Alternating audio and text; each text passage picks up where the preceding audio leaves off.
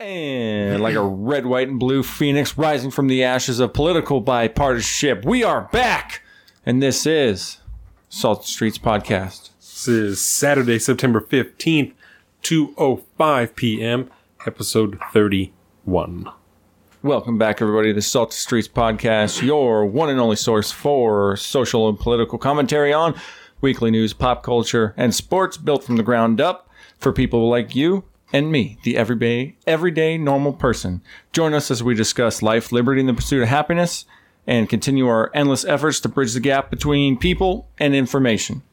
As always, we are your hosts. I'm Colin, I'm Donovan. smoking it up over here.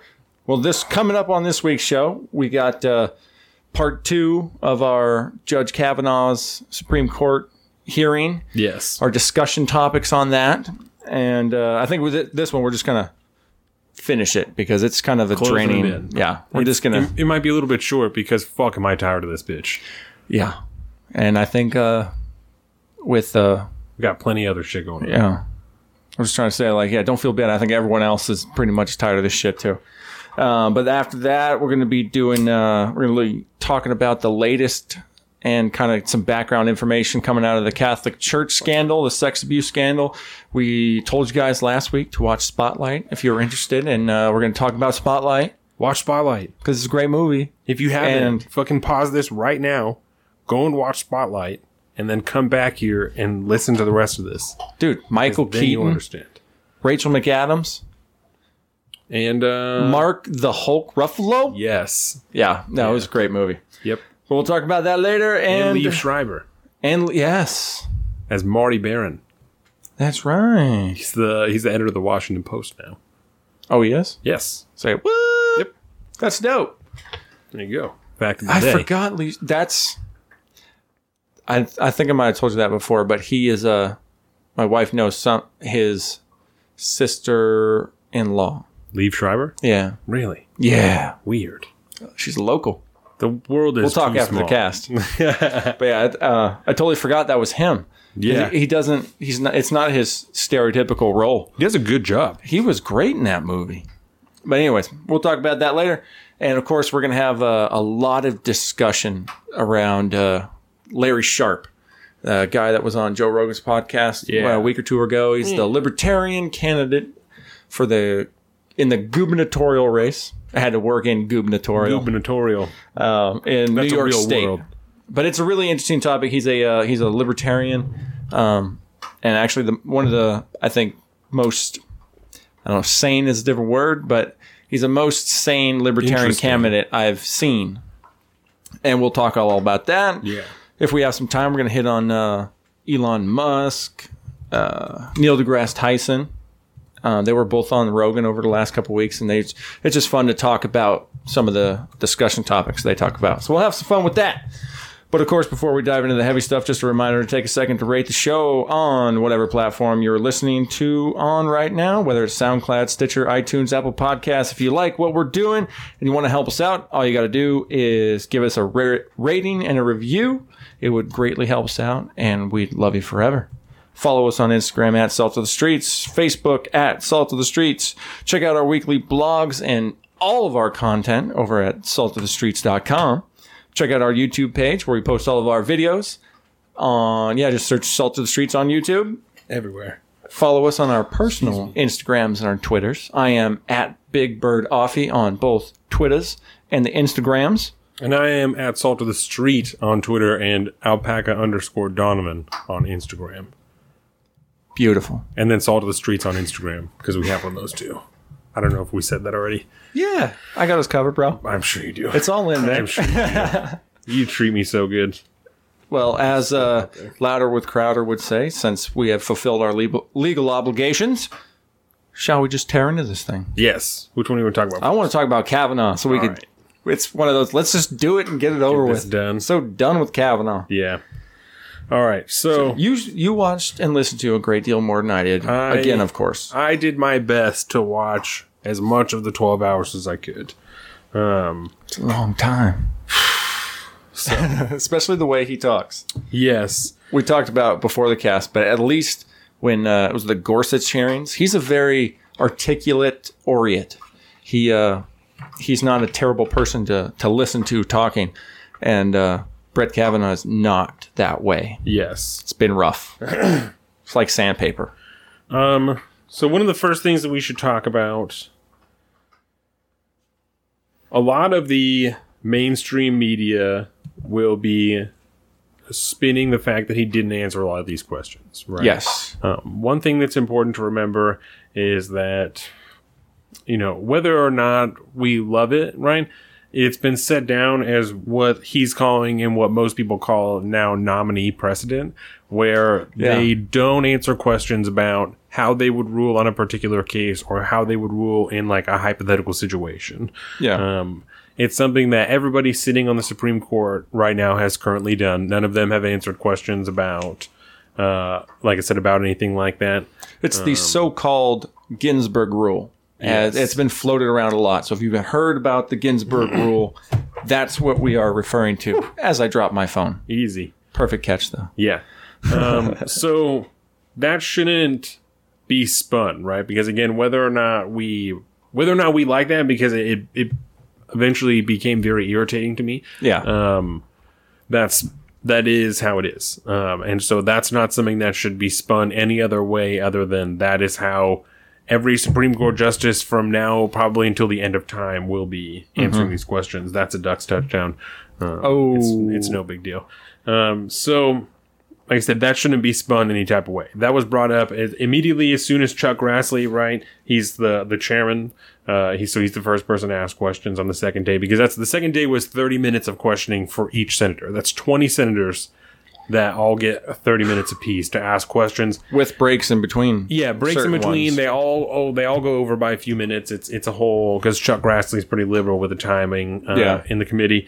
Um, so he he brought it up immediately that that that's something that shouldn't be confused and that it would be inappropriate for him to answer in any other way, uh, which I You love it. I can and cannot understand, right? Um, in the way that I understand that to try and be completely impartial, that is like, you know, what they should do. But I also think just because of my view of the world, that for them to try and express complete impartiality on every single one of these issues, I think is almost unreasonable, you know? Um, but but you understand it. Yes. Yeah. Um, I, I do understand it. Um, It's but I- frustrating, but understand that that is impar- impartiality and unbiased. You know, is the best way that you can have a Supreme Court judge. Even though realistically, we all know that everyone is there's no perfectly impartial person. and right.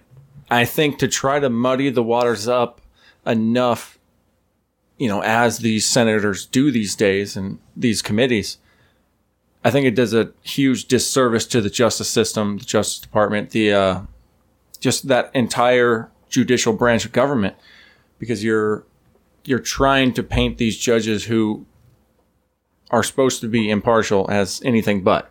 And I think deep down there's some truth to that because nobody is unbiased but do we should we judge him on whatever his personal biases are or should you just literally examine the record and make your judgment from there? Ask him about the cases maybe Well, the don't know. problem, the problem that I had with that I ended up having with this, right, um, was that there was like a bunch of not to harp on the documents, right, but because there's only a certain like small portion that I really think like there's a problem with, right, and that's the documents that aren't being shown to any of the senators based on like some type of an and uh, Senator Whitehouse went over this like pretty pretty in well, depth right?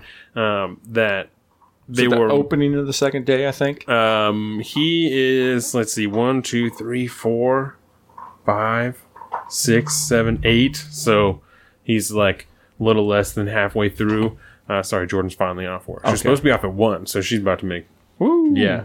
So they were busy as shit. Yeah. Uh, my wife works at the little store that's in this town. So, um, anyway, so Senator Whitehouse went over this that there's a bunch of documents that not even the senators were able to see fully because they were under um let's see, const- they said constitutional privilege over, Hmm. right? And there was a bunch of shit that's redacted out of there that's blacked out that the senators can't see. But nobody ever told them that they were asserting any type of of, of Constitutional. executive privilege, right? Yeah. Because that's exactly what that be. I mean, constitutional privilege is is just another word for executive privilege. Privilege, where the president gets to decide, you know, that well, I don't want anybody to see this because of executive privilege. You know, I'm- Yeah. I'm, asserting that that's something constitutionally he's allowed to do, Yeah. right? But so they're saying under President Bush because that's whose documents these are. Um, that's you know they're under constitutional privilege, and so Yeah. Senator Whitehouse is like, well, we we mentioned that I think last week. Yes. Yeah. Um, because I'm sure that Senator Whitehouse talked about it, and now he talked Yeah. about it more again this week. Drilling it at home. Yes. Um, and so he was questioning. Senator Whitehouse said specifically, so don't. I don't know if I agree with this, right? But he said, don't privileges have to be asserted? Um, and I think that in this instance, I, I might agree with that. With something like executive privilege, you would have to say, you know, that this is like I I mean, we've heard hearings before where people claim executive privilege Yes. without actually the president claiming it. right. They just Um, reserve the right for him to claim it on that. Yes. Even though he didn't, I bet he would. So I'm not going to say that. He would. Um, and and so Senator Whitehouse questioned that, and Kavanaugh said, "Well, I don't think you know. I don't think I've ever seen anybody assert it formally without like having been served some type of subpoena." Hmm. And Senator Whitehouse said, "Well, I've been able. I've been unable to get a subpoena through this committee." Like no one will issue me a subpoena to, to, to try and get these documents, so I can't get any type of like you know Hmm. i don't know again i don't know whether or not that's true because i haven't seen the processes but i don't know why he would go in there and lie about that you know he said he's unable to get i mean he's That's weird. yeah Unable to get a subpoena. I yeah, don't that's know- probably why they look at it as a constitutional privilege versus executive privilege. Executive is somebody. Constitutional may just be somewhere in there it just protects former presidents from that maybe. That's I mean, I'm just guessing, but that's I he can was see that he was making it sound case. like it was executive privilege and that's just when somebody when somebody asserts that privilege that's what it says on documents as constitutional privilege Oh. Hmm. so that's just like the government word for it on the documents is constitutional privilege Gotcha. Um, So, like I said, I don't know what the processes are to get a subpoena. So I don't know if maybe you have to have a certain amount of votes in the committee to like for them to issue that subpoena, and maybe that's why he couldn't do it. You know, I don't know what the I don't know what the process is for that. Yeah. So um, I can try and look that up, fact check. Um, Maybe. That's a- I feel like I'll that's a deep dive. Um, yeah. So But that's the that's another one of the problems with these hearings is we don't know the complex rules of the you know the the Senate parliamentarian procedure. the legislative body that covers, you know, that governs this country. Yeah, There's so many rules. it runs that- fucking deep, yeah. and I, I I'm bet without looking into it, but I bet a lot of the rules have been there since the founding. So I bet you there's some weird old school shit, you know. Uh, I wouldn't doubt it. Yeah, I wouldn't doubt that that's kind of might be one of the roadblocks, maybe. But who knows? Um. So let's see. Oh, I have some stuff on my phone too. I wrote down the quotes from because I wa- I told you I think at the pre-show or before about uh, watching that uh, YouTube clip of every C-SPAN recording of a Supreme Court nominee's um, hearing Yeah. and them quoting the Ginsburg rule all the way down. It's, Yes. It was interesting, but I took every one of their quotes. Uh, have you ever heard the the first official Ginsburg quote? Um. Like what she actually said? No, which became, I've not listened to it myself.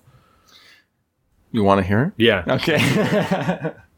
she says, and she, she kind of speaks a little interesting. I don't know if you ever heard her speak, um, but she says, "Were I to rehearse here what I would say and how I would reason on such questions, I would, I would act injudiciously." I pronounced that wrong, but I'm going to keep going. Judiciously. Injudiciously. Boom. A judge sworn to decide impartially can offer no forecasts, no hints, for that would show not only disregard for the specifics of the particular case, it would display disdain for the entire judi- judicial process. End quote. Well, and that makes sense. You know, Yeah. I understand that, but So that is just a little background yeah, on that. no, I dig that. Um, he got asked. I mean, Senator Feinstein asked him about There were some good questions asked. I will say that. yes, Not all of them were just people trying to ask him questions that they know he can't answer. No. Um like one of the things that he has said and Feinstein tried to grill him about was he wrote in one of his opinions that any gun law is unconstitutional. Um, which I, I don't know. You know, that's I would have to. I I'm don't not a have any- constitutional no, no, lawyer. No, I'm not even anywhere near smart enough to like make that distinction. But I Mm-hmm. do understand that that is a very unpopular opinion throughout the legal community Mm-hmm. that any gun law is unconstitutional. Um, specifically through, I mean, I mean the people who are interpreting the Constitution. That seems like a scary thing to be Yeah. through there. Um, and there was some argument between those, not argument, but debate between the two of them, Feinstein and Kavanaugh, about the meaning of of common use, right? Um, because Oh, because of the assault rifle. or- yeah, yeah, because of the assault rifle ban, and so Kavanaugh was interpreting common use as common ownership, right? Um, like common possession, um, and Feinstein was arguing that that didn't make sense. Said like common use means common use. You know, like that's that's what like that's an active. It's a verb. You know, using something is like that's an action word. But in Um, legalese, is it the same? And I don't know. And I think that Feinstein was a lawyer, right? Is that a lot of those people so- used to be lawyers. Right. So I, Well, you know, technically lawyers. again, that's like, I'm not a lawyer, so I don't know.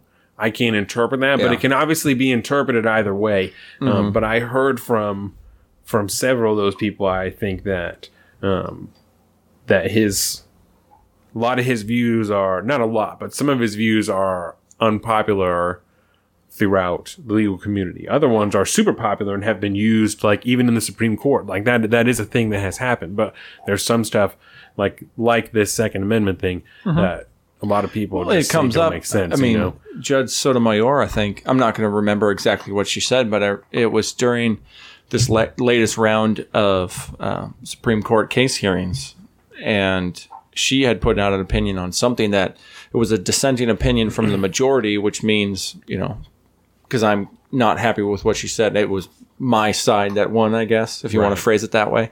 Um, but I remember reading her opinion, and I, I think Ben Shapiro might have said something about it, but what she said in her her uh, dissent was it just seemed completely against a normal person's understanding if you read that part of the Constitution. At least that's the way I would have seen it, and so I it kind of really questioned my you know her rulings in my mind.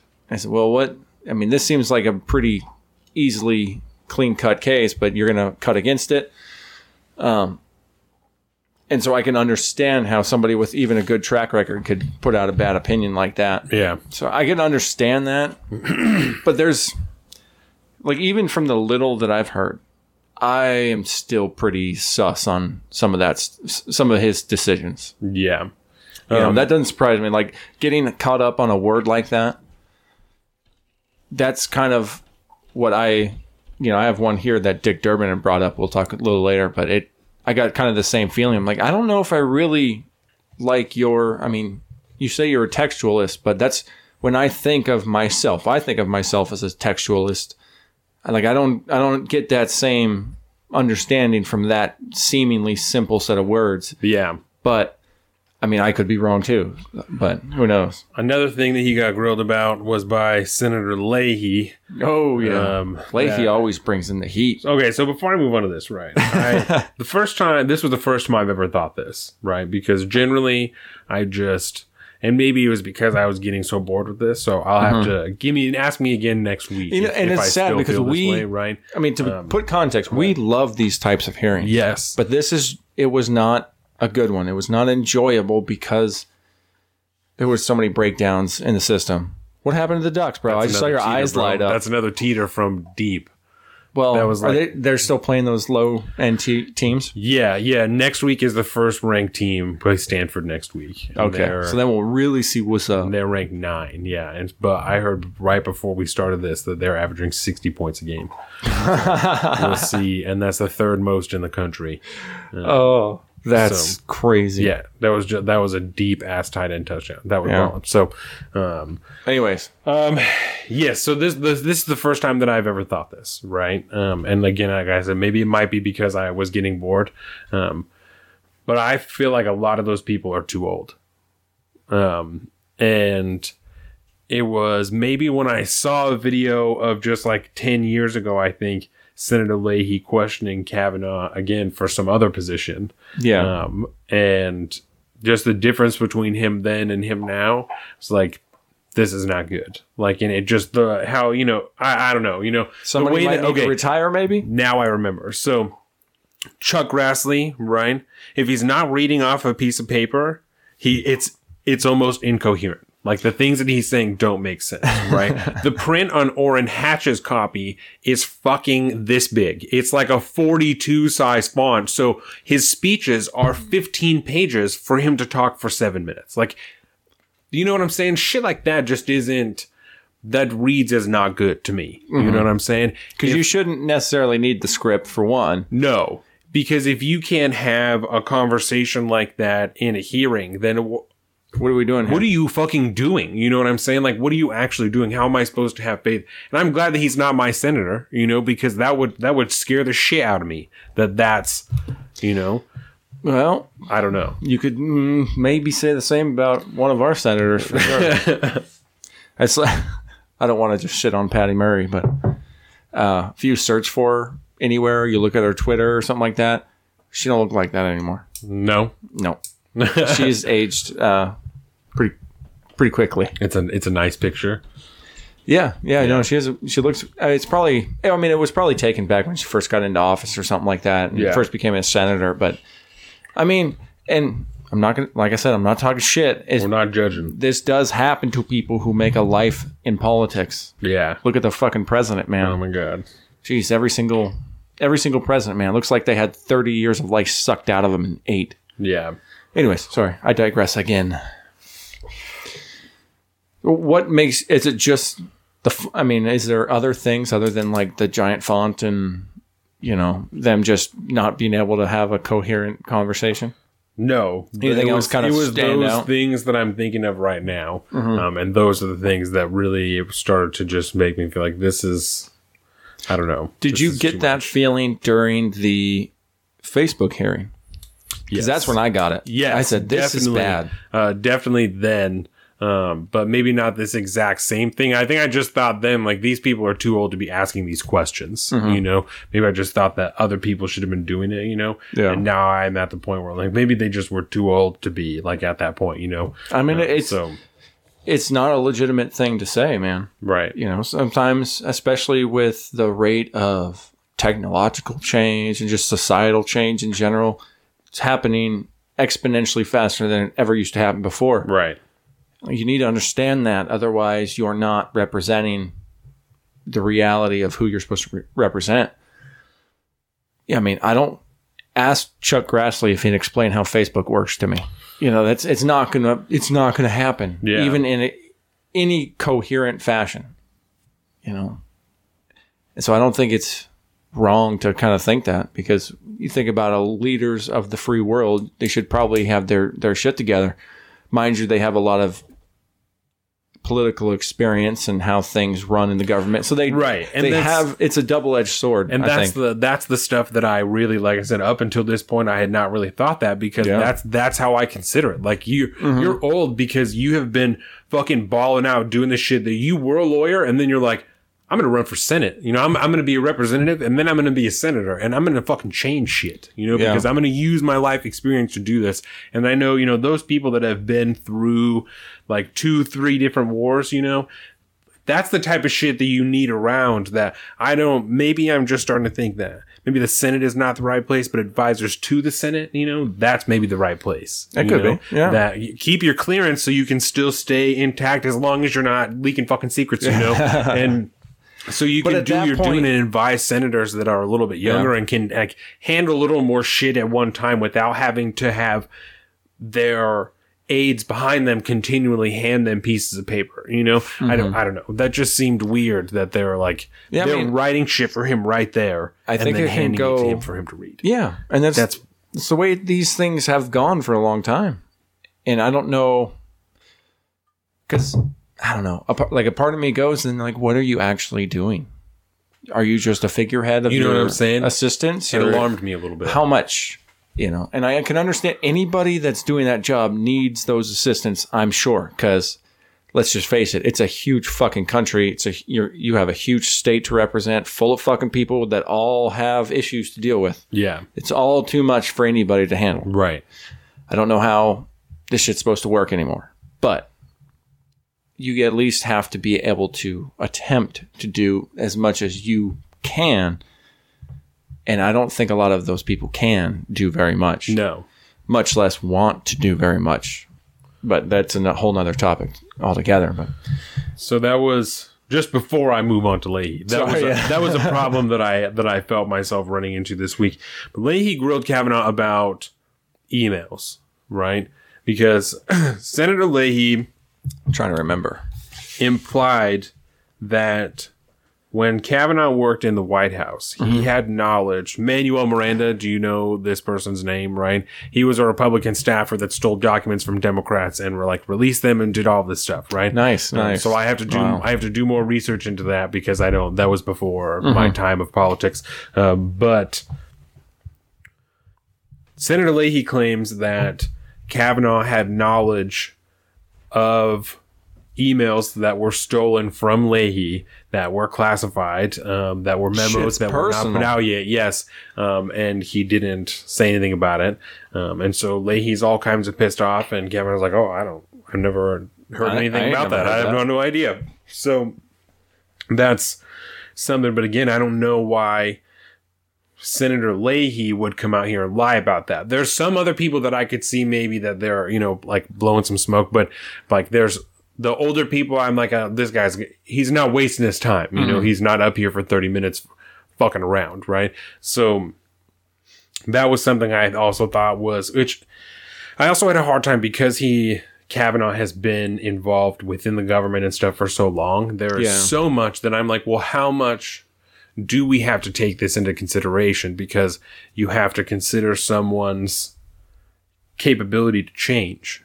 You know, um, there's some stuff that doesn't, that is like really core values, but that changes within each person. Like everybody's value, the Jordan Peterson thing, everybody's value set is completely different, you know? Yeah. So, like, it's the thing that is the most important to me is not going to be the same that's most important to Brett Kavanaugh, and that's going to vastly change the things that are able to change for us within within our lives. You know, so you're talking about something that changed or that an opinion he had 20 years ago. You know that he may or may not even be able to say how he feels about it now, um, and we have to try and judge his impartiality based on that. You know, so it's hard. That's to, a tough one, yeah. It's Because that's, I mean, that's a that's a good point. You know what I'm saying?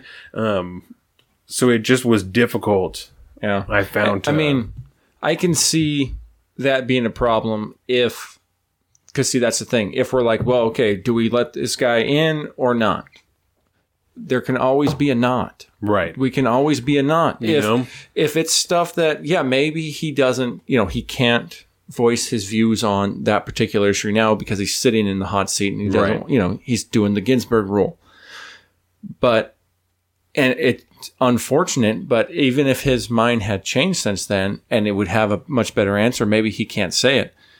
In which case, you know, tough shit, but we're judging you by your track record here and we don't like your track record. So you may be perfectly great human being now, but I'm so we just can't risk it for this lifetime appointment. and I move think, on. And I think that's why.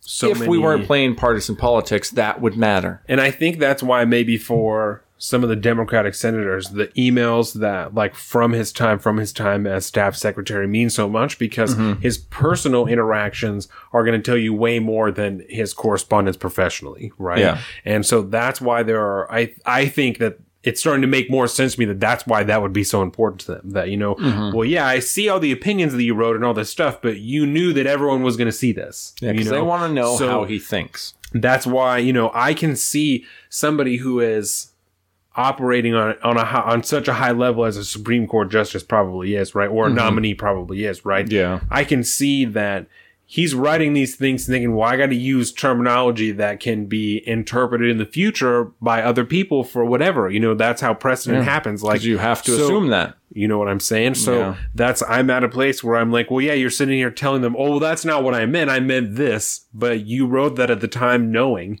that Yeah. you could say upon being questioned, oh, well, that's not what I meant. You know, this is really what I meant. It's either so, that no. or you're a shitty judge and you shouldn't be here anyway. exactly. So there's just a lot of Yeah. just a lot of weird shit, Yeah. you know, that that leaves me not feeling as good at like Neil Gorsuch. I felt alright about. You Yeah. know, like I didn't. I, was didn't like this. that. Like this will be okay. You know, there's some shit that like is questionable, but that stuff with the other people on the court will not be able to fly as much. You know. Yeah. But I don't. I don't think that. I was hesitant the first time we talked about this, but I really do feel like this is being jammed through. This is being rushed through much more Yeah. than the first time because they want to have nine people on the court. And I think that that's bullshit because they were willing to put off the Merrick Garland nomination for a whole year, you know, and have eight people on the court then. So that argument doesn't wash for me that mm-hmm. that's like, that's what they're saying. Yeah. So, You I know just- the really sad part about this? None of this would be a fucking issue if Harry Reid didn't change the rules of the Senate. you know, Then we wouldn't have to be fucking worried about this because Yes. it wouldn't require a 51 vote would majority. require 60 and it would have Yeah. to be a more moderate nominee. Yeah. That wouldn't be, Somebody that don't know. can't piss everybody off. yes. Yeah, it's just you know, and I hate to say it, but the more and more I watch these hearings, they're so publicized and they're so different than what they should be. They're much more I mean, these politicians are grandstanding, they're they're using it as a platform to, to you know, to to politic and that the Justice Department should not be, or not the Justice Department, but the judicial branch of government should not be used as a political tool. It's supposed to be our only tool against the other two de- um, arms of the government, the other two branches of government like from Ben getting. Sasse was yeah, saying. exactly. Yeah. Ben Sasse, I think, said it really, really well, and I mean, he's not lying Right. you know he he may be doing some kind of you know that there's a wing in the republican in the senate and the house even that there's they have their grandstanders too but they're a little bit different they're not so uh, social issue oriented Right. but he's kind of a grandstander when it comes to how government should work Yeah. but the problem is he's not wrong when he Right. says it It's all legitimate things. It is. I need to buy Ben Sasse's book because he wrote a book. It's a good book. it- Did you read it? Oh, you Uh, audio booked it? I audiobooked it, and he narrated. Oh, he narrates did? it, and it's He's got a really good voice. He does. yeah. Talks a lot about growing up and hard work and stuff. It's a great book. So I think one of the things that that I was really concerned about um, when it came down to it, right is I'm not convinced of Kavanaugh's impartiality. Um, and one of the big hints that I had for that, I noticed it more when Lindsey Graham started to question it, right? Um, is that and this is kind of to be expected because of who nominated him, right? And this is that's also something they talked about. But when any Democratic senator asked him any questions, he was absolutely unwilling to answer a yes or no at any time, right? Um, but for Lindsey Graham and other Republicans, he would answer some yes or no, right? Not all of them because there's some shit that he's going to clarify, but he was at least willing to answer some things yes or no when that when a Republican senator was asking it. You know, Yeah. that in itself shows that he's not impartial because he's not allowing the same opportunity to all the senators. You know, Well, it's either that or the senators are teeing him up questions that he knows he will. He's safe to say yes or no. Well, and they absolutely were, but I know, Yeah. like that's there's no question for It's- Senator. he, you know, Senator he's on their baseball team. Senator Cornyn. I wrote a picture. I just drew a picture of a, of a softball. That's Yeah. all. Like that's what that is because th- there was nothing other than he used a decision in favor of of Bin Laden's bodyguard to try and show impartiality. You know that he had there's some ruling, I, and I have to look that up too. I don't hmm. know exactly what the specifics of the case are, but that he had some case where he ruled in favor of Osama bin Laden's bodyguard and driver, you know, and that's well, you're so fucking impartial that you were able to step out of even being a fucking American, you know, Yeah. to, to do this, like, and that's beyond impartiality because everybody's a patriot and and everybody loves America and everybody fucking whatever, you know. So I it's bullshit. Like I just don't like I said I drew I literally drew a picture of a fucking softball. Yeah. So just don't here. I'm gonna go That's ahead so and funny because that's exactly kind of the a way I uh, of this. So work. Oh yeah, send up the send up the softball. Yep. Yeah, that's so Softball. because that's what it is, man. I mean, that's you get a few guys that are there to ask questions, Yes. and then everyone else is on one team or the other. It's bullshit. It's a fucking baseball game. They're trying to team up softies or you know line it up right down the center, nice Yeah. and slow, whack. But yeah, it's fucking disgusting. I don't like it. Fuck any other reform. We need to fucking Senate reform and a House reform. This we need just a a sweeping overhaul of a lot of these people that are in there. This is hmm. trash. You know what I'm saying? And and. Yeah. the fucking what's uh Ocasio Cortez's and, That's and like, the no, guy no, no, from no. the guy from Portland. Those aren't the guys to be doing it. Joey Yeah. Gibson. You know what I'm saying? Those aren't the guys to be doing it. Like Leave Joey Gibson alone. That's fuck. no. Joey Gibson, you stay the fuck out of here. You don't belong in Senate. That's why you got He's not, uh, six percent of the voters. Some such shit. Six percent was a lot, I thought, for him. He got it. I thought he'd en- get a not few enough to percent, get anywhere. but no, Yeah, because what do you need? Fifteen to get on the, the ballot or something? yeah. Yeah, I didn't think he would do it. We'll talk about more around that after we talk about the choice. Yes, But um, I did want to bring up one last thing about uh, Kavanaugh. If you uh, wanted to try to tie this up, yep. That's all I got. That's fucking. You know, I, I don't. I don't love it. I'm, I'm not a fan. I don't. I think this is being rushed through, and I think there's some shit that's being hidden, and I think that's why all of this is this way. And I generally try not to be too conspiracy theory and you know the government's out to fucking get you because I, you know, I don't, I'm not a fan of like massive government, but I, I believe that the government serves some role and I like to think that it's not to fuck me over, you know?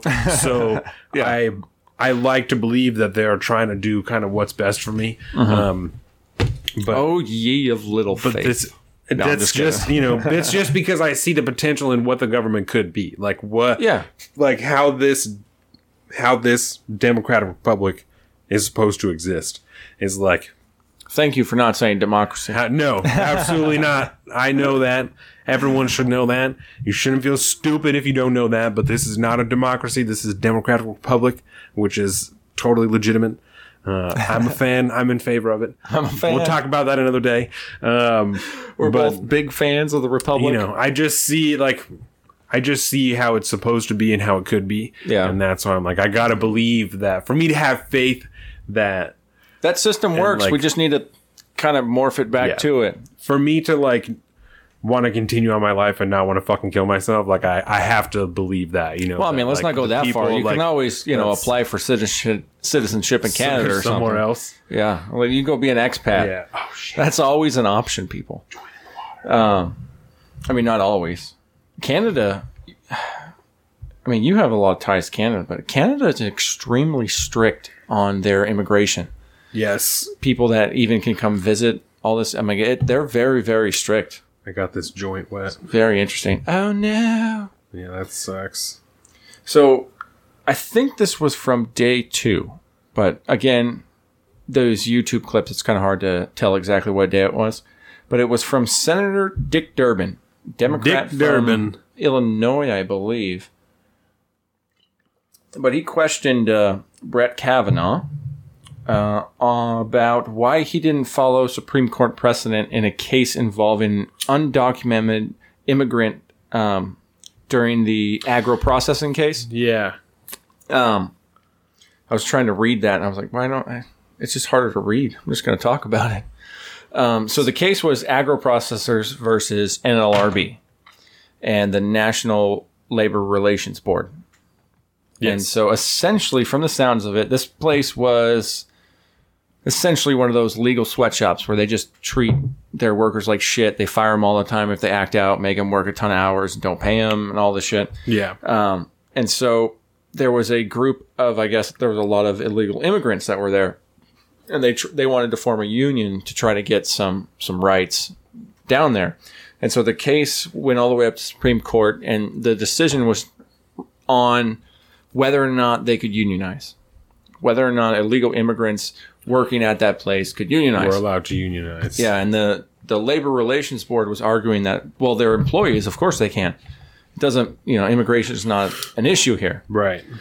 And at that time, um, I think it was the yeah, where was it? The Immigration and Nationality Act. We'll we'll get into that later. But at the time, there was a there's a case back in '84 that they used Brett Kavanaugh used as um, what do they call it? The not uh, precedent, but s- similar um, to try to reference another ruling in a case and kind of use the same logic behind that to apply to this case. It's what Supreme Court's judges and judges do all the time. Um, but it was a 1984 case called Sure-Tan versus National Labor Relations, and it was something similar. But back then, so I actually went back and I pulled up the actual um, court report that he mentioned um, to Cav- to that Dick Durbin mentioned to Kavanaugh The while they were talking. one? Yeah, and so I went back and actually looked at the language, um, looking to the section that Kavanaugh used to justify his ruling in the case, because Kavanaugh had ruled that even though he was against the majority, so he lost, and so he wrote a dissenting opinion about it, and he was explaining why he ruled the way he did, and it was basically the fact that he looked at the immigration laws that were going on at the time, and they were about to make illegal illegal immigrants unprotected from unionizing. You, they weren't protected employees at that point. So I went back to the law, and they cited the fact that the Immigration and Nationality Act.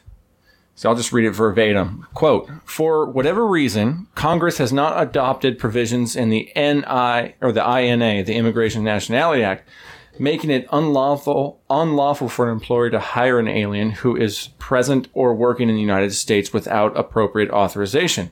While it is unlawful to conceal, harbor, or shield from detection an alien, essentially he's pointing out that it's illegal to harbor an alien, but it wasn't technically illegal to employ an alien. And so he used that logic. He he used the logic that they looked into the Immigration Act at that time to help justify their decision. So because they're not allowed to bitch about it, you can do whatever you want. yeah, so he went back and looked at because this was back. Uh, I don't remember when it was, but it was a while ago, back before the National Labor Board and stuff had lobbied to make it illegal to hire um, immigrants, ille- illegal immigrants. And so he went back and he looked at the immigration law at the time. He said was like, well, they're about to pass this thing, which will make it illegal. So then he used that to justify his dissent at the time, even though at the time the precedent from before was that they had the right to do that because it's employing them isn't illegal. And so again, it's it's very similar to that what you were talking about. He's like, well, it's my interpretation was that they went back and they were able to do that. So I just I just did the same thing. And that's how I justify it. And that's well, that's not your fucking job. Right. The law has to change before you can judge on it. That was, I mean, that that citation you used wasn't part of the law at the time. So like, you, this is apples and oranges, anyways. You can't just do that. And that to me, Right. If I mean, it was pretty already- damning to me. I just go, that's not your fucking changed. job. Yeah, if Yeah. the law's already changed, like, well, I'm just going to use a, a thing from before the law was in place, and I'm Yeah. going to use that instead. I mean, that's what we should be fighting against here is the the lawmaking by the judicial branch, the essential lawmaking behind the judicial branch. It's not they're not supposed to make law. Right. That's the, again talking about what Bass Ben Sasse said. Bass. Um, Bass, Bass. Uh, yeah, what he said it was, you know, that's not their fucking job. It's the legislature's job to do that. And I to me, like if I if I was on the Senate right now, I'd say no. For one, again, because I I too feel like this whole thing's been rushed, and especially with the amount of documents, I would have just cut the hearing off and said, okay, we'll we'll push it till we're done, Yeah. and then we'll get caught up and we'll do it again. But that would be after midterms, wouldn't it? Uh, and well, and the big thing, like I said, they're talking about is him being there for when the next term starts in October. Yeah, yeah, yeah. That's what Because they want him in to the be. Yeah, yeah. They want to try to get that because he's looked at as that possible swing vote because he's replacing Justice Kennedy Yes. that retired. Yes, Kennedy is retired, and he used to work for Kennedy too. He did. And I think we talked So about did that. Gorsuch. Yeah, that's interesting. But yeah, that was the one point I, I kind of wrote down on that because it was like that to me was just like, well, okay, I don't trust your fucking your logic now behind this because even me, who's not a legal scholar by any standards, I just got a feeling that that's dirty law, you know. Yeah, So, anyways, can we put this Kavanaugh thing to bed? yeah. We'll just watch when's the actual vote. Um, the Senate or the committee vote is on Thursday, and then I think that the full Senate vote is at the end of September. Did you watch any of day four? I think day four was like all his testimonials, right? His No. friends or whatever. I did not. I mean, either. I'm was really not interested No. in that. Fuck them. I don't understand why that's a thing. Okay, here's a bunch of my friends. A couple of them have like been against me in a couple cases, but for the most part, they're all my my golf buddies. Let me, you know, sit down and listen to them talk about how, how awesome I am. Yeah, You think he's gonna get in? probably. I think so.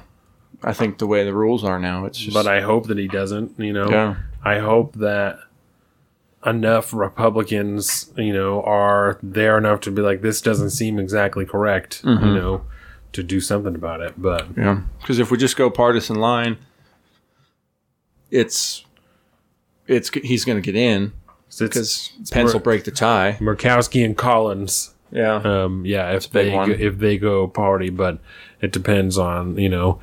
They said that they wouldn't vote for anybody who showed disdain for Roe v. Wade, but I don't know how he's supposed to show disdain for Roe v. Wade if he's not going to answer fucking questions about, you know, how he might consider ruling on it, or you know, even whether or not he thinks that it's a, a good ruling, Yeah. or Well, that's part of the game. Know? it's- she can say that because it's a very safe thing to say. right, But I don't know. Yeah, you never know which way she's going to go.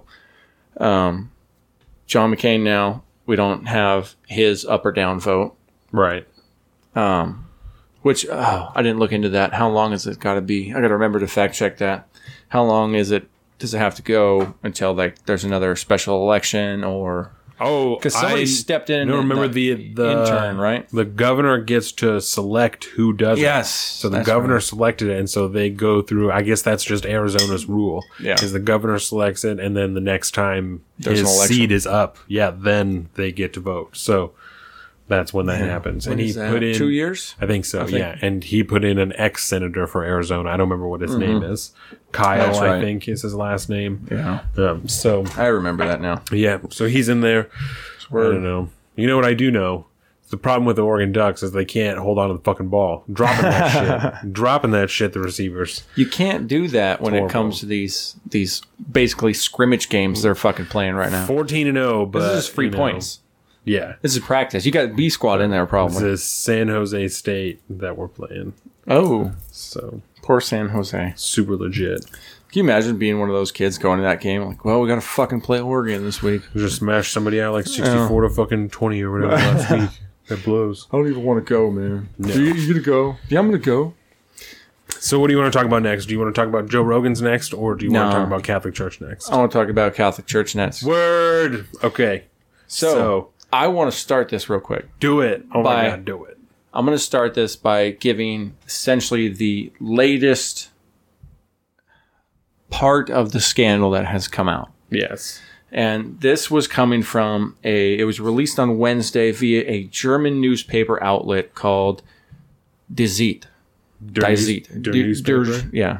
But it's uh, essentially the, the Time or the Times. Words. Um, and I actually kind of rehearsed that before this, and I totally butchered I'm it. sure you did. and I used to, I actually took a couple years of German. It's terrible. But anyways, yeah, they dropped a, a story over there about the latest inve- investigation In Germany, right? in Germany. Yeah, and it it's really strange because it was a investigation set, set up and run by the Catholic Church. And so, even though the numbers that have come out of that, um, the official release, I should say, doesn't drop until the 25th, I believe, of this month, September 2018. But um, somehow or other, some of it was leaked um, to this newspaper, and they published some of the numbers. To the dirt people. Yeah, to the dirt people. And that's, uh, yo, that's racist, B. uh, but anyways, uh, they yeah, the study looked at uh, some two dozen diocese, dioceses participating in the study, um, commissioned by the Catholic Church Bishops Conference in Germany. The researchers who spent four years studying records and conducting new interviews uh, found 1,670 priests and other religious leaders who were suspected suspected of engaging in abuse. 1,600 priests. Oh 14 my God. four, er, or 4.4 percent of the total number of the clergy in that country. Fuck. So you're almost four and Almost percent. 5%. Almost. Yeah. Fuck. That's like one in twenty. One in twenty. Is, is likely to rape your kid. Yeah. Or molest them in some form. Or like, a kid. Or, yeah, s- yeah. or or another priest because that was one of the big things that we'll talk about that in like Pittsburgh, but that was one of the Yeah. big allegations. There is they have people that are f- molesting other priests, like just young priests that are there. Yep. It's not even fucking kids anymore; it's young Mm-hmm. priests. Yeah, they found that over the past seven decades, at least 3,677 children have been sexually abused by clergy members there in Like that two country. piece. That's crazy. Yeah. So- Averaging two a piece. That's Yeah. And so, yeah, it's a Fucking 350 page report. And it, like I said, though, before, it was commissioned by the Catholic Church, essentially a group within the Catholic Catholic Church, the uh, Catholic Church Bishops Conference in Germany. Um, but yeah, it was. Uh, it comes after yeah, the Pennsylvania, that whole thing that you're talking about, uh, which we'll talk about later. After that Yes. blowing up, um, it was like what over 300. um yeah, a thousand children abused and over three hundred priests. Good lord. But anyways, so we'll just start off. That's the latest um, thing coming out. So we really won't know 100% because I don't know the validity of this this newspaper or anything. I'm assuming it's it's reputable because it sounds reputable. Um, but the release is coming out in next uh, two weeks from now. Essentially, So the 25th, 25th, right? 10 days. Yeah. So, So- it should be, what is that, next? Not this Tuesday, but It's the 10 following Tuesday. Yeah. So we'll find out for sure there. But 350 page report. And it's just, That's crazy. just more, man. Just more. Yeah. Numbers, you know, more states have already signed on in the U.S. looking into their stuff. I got numbers for I that think, later, but well, like eight states or something like that. Maybe that, that seems like too many. Maybe Um, well, too But- many. We'll just do that now. Yeah. Um, yeah. After Pennsylvania, New York, New Jersey, Connecticut, Illinois, Missouri, Nebraska, New Mexico, Oklahoma, and Wyoming so far. nine. Nine. Boom. That's almost 10% of the country. That's horrible. And I think that's. With mean, with good depends, reason, but- right? Because because now we can move on to Pennsylvania, right? They're looking into this because this Pennsylvania investigation, like we said, found a thousand children abused, over three hundred priests, um, and I think that they said like how many how many of the fucking counties, right? Because they said it's like five of the eight counties or something like that. The diocese. yeah. Uh, oh, I had that map up earlier. over seventy years. 70? 300 priests over 70 years. Yeah. Good lord. I actually have, uh, and I'll put it in the show notes and stuff under the video, and I'll send you the links and stuff for the podcast. Uh, but I have the original uh, part one of the Boston Globe Spotlight story. Ooh, I started reading it. Yeah, it's crazy, right? Yes. And it's funny they use some of the same language in the movie, which Yes. was awesome. Because I watched the movie and then I read the actual article. The report said, before we move on, the report said there are likely thousands more victims whose records were lost or who, or who were too afraid to come forward.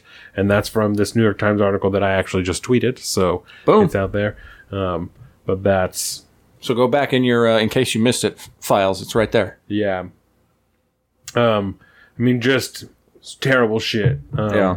That's going on here. Uh, they've paid billions of dollars in settlements, um, and that's even after they've put in uh, like new prevention programs, um, and then the Well, I mean, they've had like clinics go where they think they can cure people Yes. of this disease, and Yeah, and the Yeah. former Archbishop of Washington, Cardinal Theodore E. McCarrick, um, he just resigned because he was accused of sexually abusing other priests and Mm-hmm. seminarians, um, as well as minors.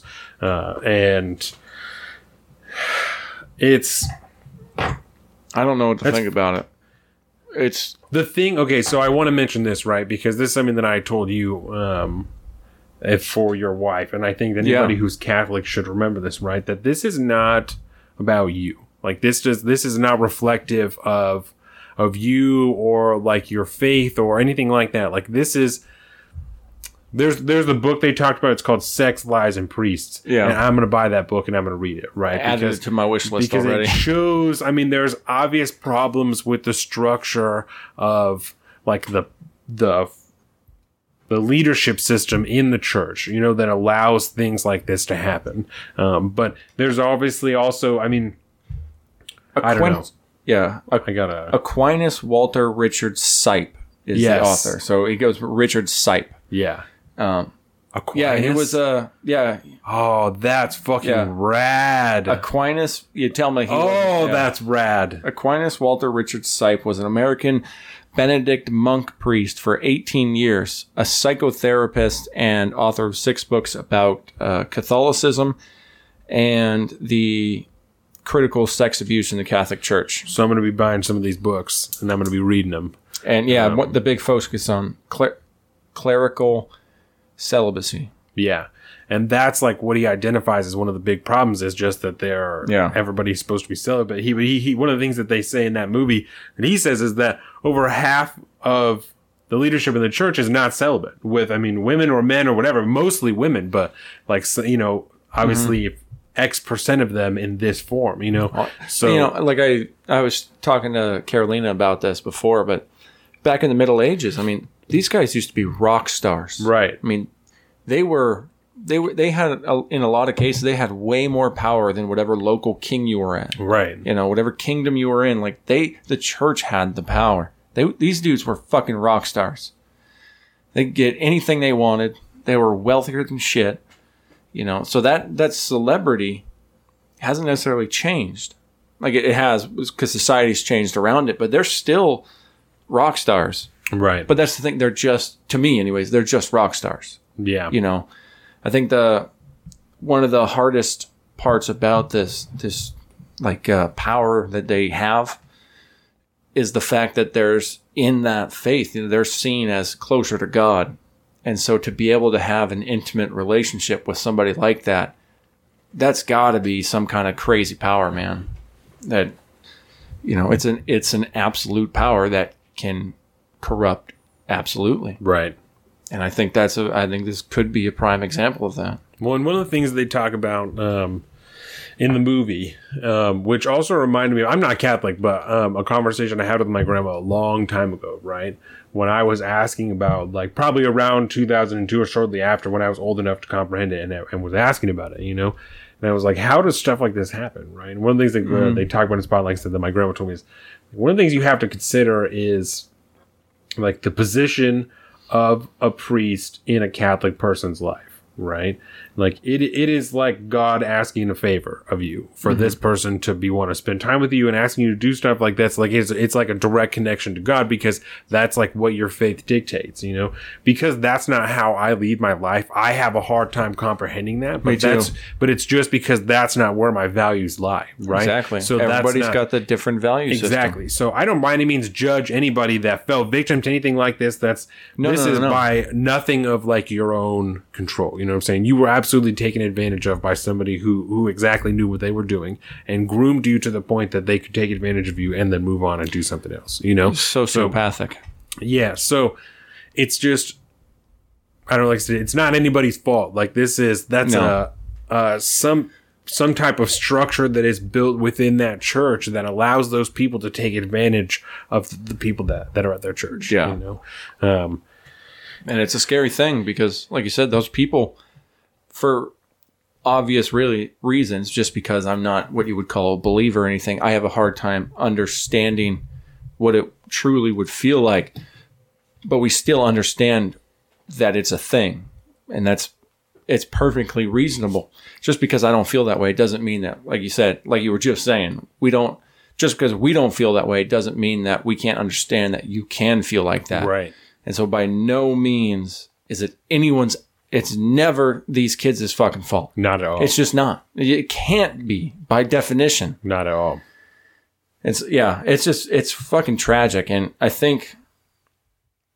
I mean, you've seen now. Um, there's especially since that letter by uh, Archbishop Carlo Maria Vigano Vigano uh, sent up You to got the a better guess than I do. yeah, I think it's Vigano. Um, but yeah, he, he was used to be the uh, he's the former essentially ambassador to the United States from the Catholic Church, Vatican. Um, he wrote a in, in kind of a weird, shady series of events. Anyways, he supposedly wrote a letter to the Pope Yes. talking about you know asking essentially for his resignation because he knew about all these things and then That's and then- yeah, and then yeah. Pope Francis didn't do him, himself any favors, and he decided not. He said he wasn't going to speak a word on this. Yeah. and that the the letter speaks for itself. That's a that's But- a whole nother part that we have to talk about, right? That I think Yeah. that um, Spotlight the movie and that team um, were really like shed a lot of light on, right? Which is not just the widespread sexual abuse of children, right? But it is the rampant cover up of this activity, right? And also when after learning about it, taking somebody and putting them on sick leave for a year in some type of rehabilitation rehabilitation place that that is run by the church, Yeah. and then putting them back in another church, putting them back out in the public where they can abuse more children. And it's not just it happens once or twice. Like uh, especially the guy in like one of the main cases in Spotlight, right? The Geoghan case Yeah, repeatedly, like 10 or 12 times, that guy was replaced in churches where he was given the opportunity to abuse children. Mm-hmm. That is absolutely fucking absurd. and I don't know if it really actually happened because I haven't gotten that part into the article yet. But in the movie, when Rachel McAdams go goes to that guy's house and he's like there, Yeah. and it's just blatantly like, yeah, I, I did. But no, no, it's okay. I, I didn't mean anything bad by it. so I didn't get any satisfaction. Yeah. that, you know, it's just, Which is what he learned in uh, his rehabilitation. yeah. It's fine as long as you didn't enjoy it. But I don't know how true that part was, but that was a fucking powerful scene in that movie. I don't know. I haven't read all those articles. You only get two Yeah. free articles a week on the Chicago Tribune, which is bullshit. Uh, I'm certainly not going to pay for not my local paper. Um, so It's yeah, the Boston Globe has a 99 cent uh, per week. yeah, And I was like, I, I don't know if I could do that. How often am I going to look at the Boston Globe? right. But I got the first part pulled up. But I'll send. Oh yeah, I'll send you the link. It, the, all the links to all the stuff, any articles that we use or anything like that, I got them. I'm gonna try them all and copy and I'm gonna try and do it through the Tor browser. So, like I said, I think that I don't you- even know what that is. the the Onion router. It's a it's a VPN thing. Um, Okay. and I so I think that I think if you use a Tor browser, you can go to the New York Times and stuff like that, and not limit your articles because it's changing IP addresses every time. Mm-hmm. And so it's I wonder if mine does that now because I have that new Brave browser. I don't know. I'm, I mean, but I'm it kinda jacked up. Tor. I uh, I did have this like guilty feeling the other day, and I'm going to pull it up right now. You go to the Times, um, and it says usually they have just ads every few paragraphs, and it's a fucking nightmare because they usually have videos and music. It's terrible, but uh, it just says please disable your ad blocker. Advertising helps fund Times journalism. I'm like, ah, that's. I feel almost guilty for that Fuck you. almost guilty. But yeah, I mean they got to make money somehow, I guess. Yes. I just So- don't- the current ad model is not good, but that is not what we're talking about. So Spotlight Let's talk about Spotlight. movie, right? 2002. 2002, based on a group of people, a reporting team called the Spotlight Team. Well, that's when the works. movie took place. 2002. Yes, and that's when the reports came out. So it's 2000, 2002, because part Yeah, of it yeah, is 'cause part it of it is was- 9 11. Um, Yeah. So, Oh my god, I forgot about that. That was fucked up. yes. Um, so the reporting, I think they started doing investigating in 2000 and then started reporting it in 2002 um, because the Spotlight is a deep research team out of the Chicago Tribune that just does like long term research. Boston pieces. Globe? Boston. What did I say? Chicago Tribune. Oh, Boston Globe. Yeah, you I said that a minute ago. that. Yeah, But I was like, no, I'm pretty it's, sure it's, it's, Boston Globe. Globe. It's not the Chicago Tribune. I've driven It's- by the Boston Globe a number of times. Yeah, it's the Boston Globe. That's. I'm sorry to the I do enjoy team. it. Um, Sully their name with the Chicago Tribune. Yeah, no, At least it's it's not not the Herald, right? They had a thing in the movie where they had this rivalry with the Herald. Yes. Yeah, it is the Boston Globe. I apologize for that. Um, and so they have a spotlight team, like I said, that just does deep investigating on stuff. Um, and so they started investigating allegations of sexual abuse in children in the diocese in Boston. But why? We should talk about that. Who came in? They got a new editor at the newspaper. Yeah, Marty Baron. Marty Baron from the Yeah. Times. Yeah, who asked them to look, who asked them to choose that case Yeah. or that story for Spotlight. Yeah. I mean, so he was at least by the movie. I don't know how true that is in real life, Yeah, I but um, he is was a large part of the driving for them to choose that piece. Um, and so they started investigating and talked to all kinds of people that were abused, all kinds of victims, um, several lawyers, um, and were able to get documents unsealed and, and letters that proved that the cardinal for that area knew about the abuse that was going on in the church, specifically with Geoghan, um, who was one of the priests there. Specifically with him, I mean, in the 80s. Yeah. And- this was 84, 86. yeah, 84. Um, and just continued to move him around to different parishes instead of actually taking him out of circulation and not allowing him, not putting him in more positions where he could abuse more children, you know? Um, and so they excused, they, they found 87 priests in Boston that had, I mean, and they, I think that they found like con- 84. There it is. 84, is that what it was? Yeah. Um, from the article itself. and they found i mean i think double confirmation on like 70 of them you know um, that that that they had abused children and then been moved to another parish and and abused more children. And it moved and, And- moved and moved. and i just can't even believe that you know mm-hmm. that it, that's crazy that something like that is is able to happen. And and i mean as you find out at the end of the movie it's not just uh, it's not just America; it's all over the world that this happens. So it, it's it's not by any means just something yeah. that's wrong with white people. You know, That's Like, why this, is. the timing of this was so perfect to watch this because we just had that story break in Germany. yes, More and more states are opening investigations. Uh, it is attorney all generals over are. the world. yes. The end of the movie is a list that is four screens long, I think, of locations in the United States and then around the globe that Yeah, have had serious major cover up allegations for And- the Catholic yeah. Church. And what big city was on there that is close to us? For Spokane, and there was a couple of different ones that were Yakima. Yeah. Like a couple of I think different Seattle. cities just in um I don't, know. I have it queued up for the end of the movie queued up, so I but I forgot to Oh, write them nice. down or anything. Um, so I mean it's it's all over the place. Yeah. You know, and, and I don't I don't know I, I like I said, I'm not Catholic, so I don't have any type of view into the church or the way that works or any type of system that Well, I can only imagine as devastating and disgusting it is for us, it's got to be at least twice as bad for Catholics because this is it. It makes the faith, you know, it, it besmirches the faith a little bit, even though that it's not necessarily something that is. It's not nothing. There's nothing wrong with the faith itself. It's it's more or less i mean we don't know technically what it is. We could probably point to something like the practice of celibacy that's probably a, a huge contributor. Yeah. But it might just be that the way the system is set up it just might attract predators to it. It just might. You never know.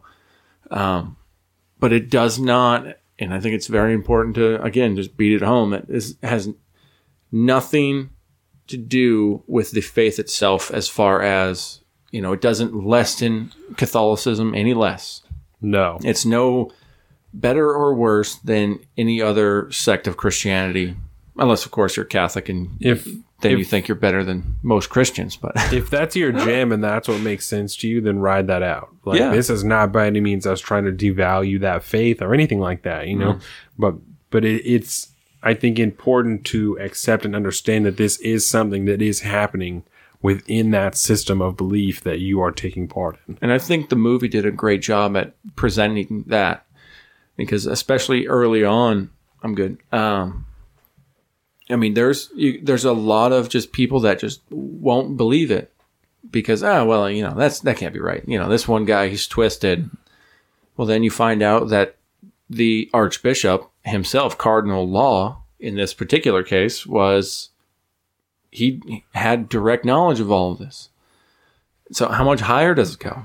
Right. You know, Spotlight ended up breaking the story at the time because it was to the point where all those records were going to be publicly unsealed and it was going to be a bigger release. And so then other reporters could have gotten to it, but they wanted to go higher. Right. I don't know if I didn't follow that up, but Well, and I gotta believe that with these new reports coming out of Pennsylvania, out of Germany, and then probably going to come out of these other states, that it's all gotta, signs point to it. you know, that it, it's not going to stop here. This No. is this is a sweeping movement of of looks into the Catholic Church and what's going on there. You know, Yeah. and I think that a lot of people are going to be expelled, and I think at the end of this, it's going to be better for the people that are in the faith. It's going to be a cleaner Yeah. group of people you have running your fucking faith. It's going to be rough for a minute by the time something actually happens. Yeah, but, but it when, I think when it does, it'll be a you'll be a lot. Everyone will be a lot better off. better for you in the end. Yeah. Yeah, that's just terrifying to think about.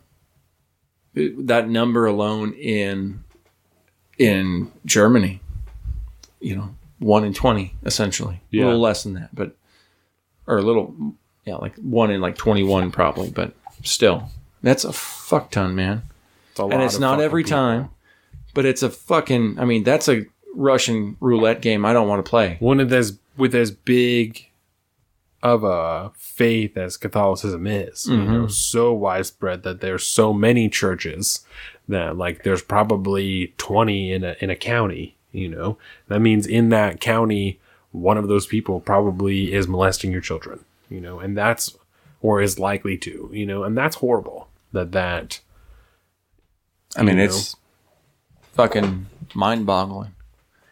But it's the reality of it. it's mind-boggling. Boggling. Oh, I, I no, meant boggling. you, I'm sure you said boggling, but that's what it made me think. mind-boggling. It's mind-boggling. That's. God damn it. How they doing? Blocked a motherfucking field goal. See, I really like these small football breaks because it helps them lighten the mood a little bit. Yeah. But yeah, that's.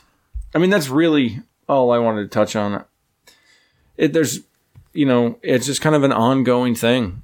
Every, you know, every day almost more and more of these states are signing up to look into these things. More allegations are coming out. It's now we see it spreading across over to Germany. I don't know what the hell's happening on Thursday this week. Um, the Pope actually met with. Uh, what's the group's name? Nambla. No. no, it was a, that's, was a not group funny. of. Uh, that's a that's a bad joke that I just made. In I mean- poor taste is what that joke is. it's in poor taste, but it doesn't necessarily mean it's not funny. If you don't know what Nambla is, look it up because I'm not gonna. I was I'm introduced not to gonna delve Nambla. into that. I was introduced to Nambla by South Park, I don't even remember where I heard of that the first time. and I almost want to explain to what it is so nobody will accidentally Google it and be Nope, surprised. nope, nope, nope. That's what you get. Yep. It's not great. Roll the And- dice, And baby. you're gonna be like, "Why the fuck do you even know what that is?" But it's Because I watched South Park. South Park. So South Park has been a very informative source to my life. They taught me all about uh, Nambla. They taught me all about uh, Scientology before, you know, all of it came out. They were one of the first, you know, people to explain Mormonism, yeah, which, I mean, all the way. I love Mormons, man, but they can be crazy. That's fine. I don't care. They're good people. I don't judge them for what they believe. Do you? Yeah, you do you, baby. Uh, but yeah, anyways, uh, like I said, on Thursday, the Pope Francis went ahead and he's meeting with a large group of American um, priests to try to ta- uh, talk about how they can tackle this situation, I guess. And he's trying to get some, he's trying to make some moves, I think, on at least publicly, trying to figure something out. So I don't know any course of action other than they just need to fucking go turn them over to local authorities, but most of the statute of limitations on these things is so far That's the other I thing. mean- yeah, it's so much of it's been going on for so long. You know that a lot of these people are adults now, and it's too late for them Mm-hmm. Yeah. to be Most of them you can't. for most of the cases. Yeah, Which means you can't label them legal sex offenders right. because yeah, And if they've not already been defrocked, then um, you know they're still out there being old as shit and f- fucking little kids, and that's terrible. yeah. That's what I I've had this written down for several weeks, but fucking Casey Bowman got me onto a streak of watching fucking To Catch a Predator on YouTube. Oh, dude, of no. all of the shit that I have been watching at work. Yeah, there's just all these people that are like. What do you mean? Like I'm just here to just hang out. Like I would never fucking say anything like that. And you know, like I don't. that's well, you did Yeah, again. South Park episode. um, a rabbi and um, a school teacher, a fucking cop, Colin. Oh my god, a fucking cop, a fucking police officer that showed up to fuck a little kid, like a thirteen year old. You know what I'm saying? That's Chris Hansen. Yeah, I'm Chris Hansen. Yeah, and uh, it was a whole deal. Um, but it's crazy, you know. It's it. They're fucking everywhere, and like that is the weirdest thing. Like, what That's a- terrifying. What about you makes like not you, but like somebody Yo, who bro, wants come on to now. like assault children? Like what? What the fuck? In your brain makes that the way that is, you know? Because Mm-hmm. Are you I know- worried about it? You're about to bring in a kid into this Um, world. Oh, I most certainly. Uh, I mean, not at church, but um, I mean, most certainly that's something that concerns me. Um, like my kid just being snatched. You know, that there was Oh. all kinds of. My mom was a good mom, right? There was all kinds of irresponsible shit that I did. That I used to get fucked up at people's houses and then would walk home from miles away in the middle of the night you know and i was a larger kid like so granted it would probably have to be like two people to like take me from somewhere but at any moment you know at two in the morning walking along the side of the highway to back to get back to my house i could certainly have been picked up by some random fucking person because i was shithoused like so i don't know I, it didn't happen you know obviously but there's like there has been stuff that has happened in this town you know that um You never know. Exactly. Uh, so it's You ever gone on to the uh oh what is I don't remember the actual website, but if you just Google like um fuck. No, I have not. okay. No, It's fucking terrifying. because I'm not. Um, yeah. I don't know. You know, it's a hard deal. Like See, I I will say that because what's what's even the the chance that I mean I've heard of a lot of the I've rate heard of of rehabilitation? You know, I don't know That's what if I that's a like. thing. Um, I don't know if it's rehabilitation or just willpower. you know, But I mean, I will say that I I've heard a lot of stories about people that have been, you know, labeled a sex offender.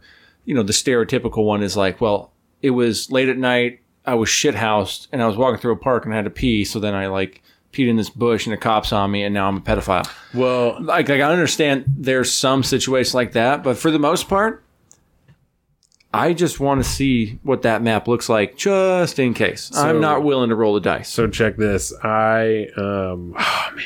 This is like a way better story not on the podcast. Oh. Um, but I'll tell anyway. Um, We'll have the uh, because there's nick- classified version. yeah, there's nicknames and shit that um Person I- A, yeah, person B. Um, so this this girl, she took videos and pictures of herself and sent them to like this other kid that we knew, this boy. That I we think knew, you might have a told me couple this of boys before. that we knew. Um, Yeah. and we were in all in junior high, like so we were all 15 years old, you know. yeah. Um, but then like they got spread around and people found out about it. I mean, which is the risk that you put yourself at when you are young and fucking take a when you are any age and take pictures of yourself naked and you send them to somebody, you risk them being sent anywhere, especially if you put them on the internet for any reason. They are there for fucking ever. Yep. That's beside and I know point. you can't control kids, But- but, you need to impress So- that to your kids when they have a phone. Right. So it got found out, right? And then like this kid that I knew that again was 15 years old. He was he was had to register as a sex offender until until he was 21 years old. Like Jesus. because he had received child pornography technically under the law even though he himself was a child and it was just it was a picture of a girl that you know, wanted to fuck him or whatever, and that's That Like- sounds like uh, early sexting laws. you know, and it was like Because I remember when sexting wasn't a thing. right, yeah. I remember those. I'm days. right on the cutting edge of like Right? sending dick, dick pics and Yeah. stuff, you know, like. Like I didn't know what a dick pic was until it was popular. I knew what a dick pic that. was when I was fucking 13 years old. Is it, I like didn't have to grow up with that. Oh yeah, dude. We started out by like people like taking pictures of poop and like, hey, like, yo, look at this dump. haha. had moved on from that. yeah, and then then it, we scaled up apparently All penises. all the time. so many penises. yeah. But I could see how maybe in that era the laws were kind of different, maybe than they are now. I don't know. And I don't know if if, But- if it would be ruled the same way now, but at the time, you know, I think when it was what 2008, 2009, that's that's how that happened. Like that's because I was in junior high in 2009. that's just fucked so up. you know. Um, That's right. yeah. Uh, so that's I, like I said, I don't know if that's young gun. if that's how it God would be damn. argued now, but Why did you got to say that again? 2008, 2009. You were in junior high. yeah. I was in ninth grade, 2009. I'd been in the Coast Guard for like a fucking full tour already. God, I feel old right now. Yeah. Every time we do this, I feel so grade. fucking old. Um, Oh, that's So- funny. it's I don't know. It's it's a fucking it's a world out there, you know. And I'm is. also a firm believer that like if that's that's like an illness that you live with, like that's not your fault, you know. I truly believe, and I I off of no scientific basis other than my own belief that there is something like cognitively wrong in your brain that is that like that is causing that to happen. Like neurologically, That's- there's something wrong that is. And I can that uh, to happen. tell you exactly why you believe that. that's It's because you believe, I think, at heart, most people are are good people. You're going I to give just people the like benefit of the doubt. Nobody wants to fuck a kid. You know, Yeah. like that's as as you know I think we harsh talked as that this, might be to say it Yeah. that way. But I don't. I gotta believe that nobody like wants to be doing that naturally unless there's something, some type of abnormality in what like like how how when when someone is a psychopath, their MRI looks different of their brain. You know, like their brain Yeah. looks different than somebody who's not. I'm going a to take your word on that one because you're fucker. all about them crime Ducks shows. touchdown. Yeah. Again? mhm. What's the score now? Uh, it is 21-6 now. About to be 21-6. Uh, so 21 6. yeah, when you're a psychopath, your brain scan looks different than somebody who is not a psychopath. Like that's a real thing. Uh, so I gotta NCIS that. teach me that? I gotta believe that that it's something similar Mm-hmm. with someone who's a child molester. But I also don't know what like the psycho psychopathy rate for pedophiles is. Um, Ooh. but there's also a difference. There's got to be a study for that. There's also a difference between pedophiles and pederasts, right? Like one of them. Um, Is that the one that's like a little older? no, no, no, no. So I believe, and That's I'll, a- I don't have to fact check this, right? So I believe that a pederast is somebody who has actually carried out, like, has actually sexually assaulted a child. But I believe that a Oh. pedophile is just somebody who has like urges to sexually assault. Different psychosomatic Yeah, labels. Yeah, I believe. Um, so I'll you know I'll look that up when I. I remember this, when but- the when the Milo Yiannopoulos kind of thing happened, and the, yeah yeah, uh, what was the? There's a word for that. It's like uh, where people don't like, like there's an age difference, where there's like an age gap where it cuts off where like they're like 13, 14. And I think my people thought Milo might have been one of those type of people, and I don't remember the name of the term, but I don't know. either way, like I, like you said, I I I have to believe that there's something medically wrong with him, Yeah. psychologically wrong, because otherwise, I don't know what to fucking think of this world. Because that's just that's some dark shit. Well, and it was for a long time, and again, I don't know if it's still like this now, right? But it was for a long time that um, if you were to tell somebody that you were having urges like that, then they like they were able, like they had to report it, you know. And so it's it's you can't even seek treatment, you know, if you're like trying to actively live your life and like you're like I I know if you're if you are smart enough to recognize that that is abnormal and you don't want to do that, but it's something that you can't avoid because of whatever is wrong with your brain that's causing that. Mm-hmm. Like I, I genuinely believe you should be able to seek some type of treatment for that or some type of help to. I mean, if you if you've, if you've gone 35 years living that way but have never done anything, you know, but you're like. Like I, like I need help, you know, like something's going on. I know that something is wrong. Like what the fuck is going on, you know? Yeah. Like I, I truly believe you should be able to seek help, you know? If you've acted on that, if that's something you've done, Sorry, bro. you made your fucking choice. You you- like you did that, you know. But I I don't know, you know. yeah. I mean, could That's that's some- a really broad opinion for I, I don't know. yeah, and I mean, there's only it's hard to even under, like argue like, well, you know, circumstantial fucking whatever, other than yeah. guy pissing in a park, you know, and like accidental, exactly. you know, dick pics and fucking whatever. But no, I think there's sexting and there's got to be some merit to what you're saying, just because, again, I mean, is every you know is that amount of people is there that amount of people that is are are that just evil, or is it a mental psychological problem that is Right. no different, say, than what's the split personality? I don't remember. Um, where they have, people have different personalities, or you know, Yeah. psychopathic, or you know, whatever. Is it any different from one of those, or you know, because I mean, in psychopaths, it's not necessarily something that's their fault, but they can go out and fucking kill people and do terrible fucking shit. And I mean, it's the same. It, is it the same with you know pedophiles? Is it this thing that they have that at one point they just can't control anymore, and then it's just they have no control over their bodies? And is that is that the sickness? But instead of killing people, they rape people. right. Uh, that's that's for the psychiatrist. Yeah, I have no idea. and- I'm not fucking advanced enough in the Yeah. field to, well, I think that's you know, reading that guy's book because he was a psychotherapist. The uh, ooh, what's his name again? Sipe. Sipe. Yeah, Some Um, his cr- first name was crazy. I bet you. Aquanemius or something like that. Oh no, his name was. Oh, it's in my spotlight folder. Aquinas, Walter Richard Sipe. Yeah. Yeah, and uh, I bet you he got that name when he was a a, a monk priest, whatever that is. Because Aquinas is like that's an It's old world. Or is it? It's just an old oh, world name. You know, like the popes take a take a pope uh, They take like a name of a- name or- yeah, they yeah. take the name of like a, a saint, pious I name, think, right? Yeah, usually, yeah. Like Francis is not his real name. Right. Uh, pope Benedict was not his name. Who was the the last pope that retired? Really weirdly, I don't know. Ber- uh, Benedict. I think Benedict. so. We've had maybe. a lot of. There was a lot of Benedicts.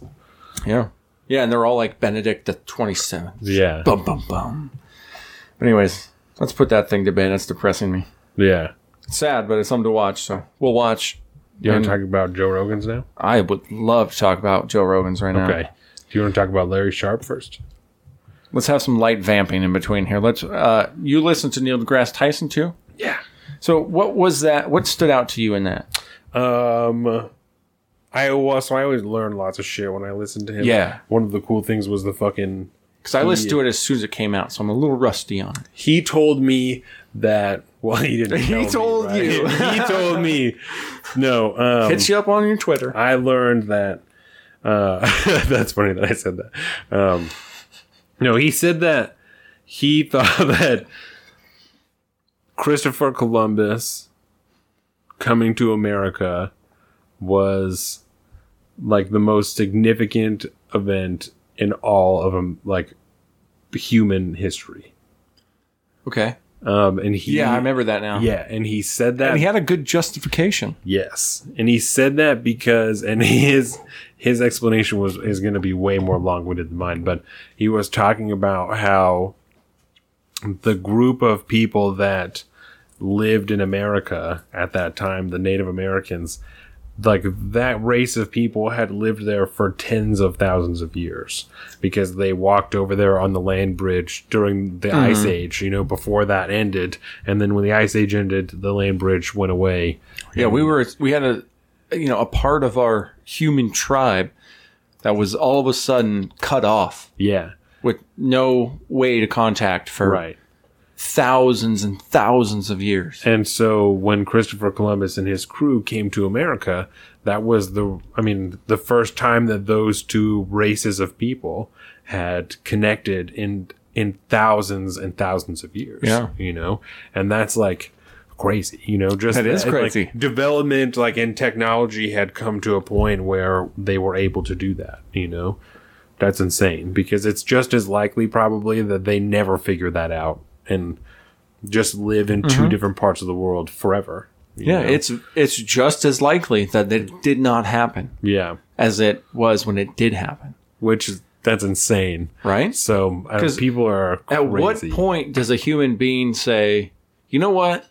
I know the only thing out there is ocean forever and ever and ever, But I'm gonna. but go I, going to go check it out. Yeah, I'm going to go see what's up." I'm just gonna go and make sure. And I'm not saying that was Christopher Columbus's mentality at the time because it really wasn't. It's going But- to discover all the seaports. Yeah, he was just trying to. all, not all the ports, but all the he was trying to find that that- coasts. yeah, the different way to a, the, a faster India. route Yeah, to the Oh, spice Cook. lands. That's what it was. It was. He also said that Captain Cook, um, when he was sent from Britain, um, his mission was to just identify all of the coastlines that Mm-hmm. he could find, and that's then he was at. Dude, I wish I could do that fucking job. But he also said that Christopher Columbus came up on some tiny ass island and needed to get a bunch of supplies, and those that particular race of people um, only made enough. Like only grew enough shit for one year. They never ever had any surplus. That's just not how they live their lives. And so when Christopher Columbus requested that, they were like, "Well, we can't, like, because we won't be able to live." And he knew that at the time, right? The fuck, what is it called? Uh, when like the moon covers up covers up the sun. What's that called? The eclipse. Yeah, the eclipse charts like were advanced enough. Sorry, the eclipse charts were advanced enough at the time that he knew that there was going to be eclipse in like ten days or seven days or something like that. And he was like, Christopher Columbus said to these people, "He's like, okay, but if you don't give me this stuff, then in you know X amount of days time, like my God, who's more powerful than your God, is gonna like cover up the sun, and he's gonna make it blood red, and and it's it's gonna be fucking terrible." And, um, like you know. Oh they didn't. God. They give him. They didn't give him that shit, and then That's the- such a dick move. you know what I'm saying? And so he, yeah, so he went over the time that he was the biggest dick, and then also when he felt like it was maybe the most important event in human history. So I thought that was really Yeah. interesting. He also Probably about- wiped out that entire tribe. That That's what entire he- genetic. Said no one knows like whether or not they lived or died. Like they just you know did, or he at least didn't know whether or not they lived or died. But he also talked about how anybody who was sailing at that time sailed with an astronomer because they used Mm-hmm. the planets to decide like you know whether or not the map was going to be accurate or what the fuck ever. So we talked about an astrolabe. Yeah. this, fucking Arabic device that like ever that they carried around with them. Tell me you googled that. Oh, you're Yeah. goddamn right. I did. They're fucking trippy. And that was on Monday that I did that. And so I'm sitting sitting with my wife at the pussy doctor, right? and we are we're like waiting to go down for the ultrasound and she's a, Jordan always asks me what I learned that day. She's like my mom in school. Like like what did you learn today? Um and so I was, cause I was telling her that I was listening to Neil deGrasse Tyson. She's like, well, like, what did you learn? And I said, oh, he was talking about this fucking astrolabe. And she said, what? And I was like, yeah. I was like, so check this out. And I, all I did was I just pulled up my internet and it was astrolabe. Like that was the last thing I had looked up. So I was like, oh, I got a picture of it and pulled it up. And she's like, oh my god. It's like, yeah. I was like, so it's this fuck this Arabic device that you you know plot like where the planets are and you helps where you need to go. Yeah, I was like, crazy. and that's insane. That For somebody like, to come up with that technology right now, do you think you, could- you how could could you Oh, do that? if if the world relied on me to figure out like how to get to another planet or like where the planets were, we would all die. There's no way.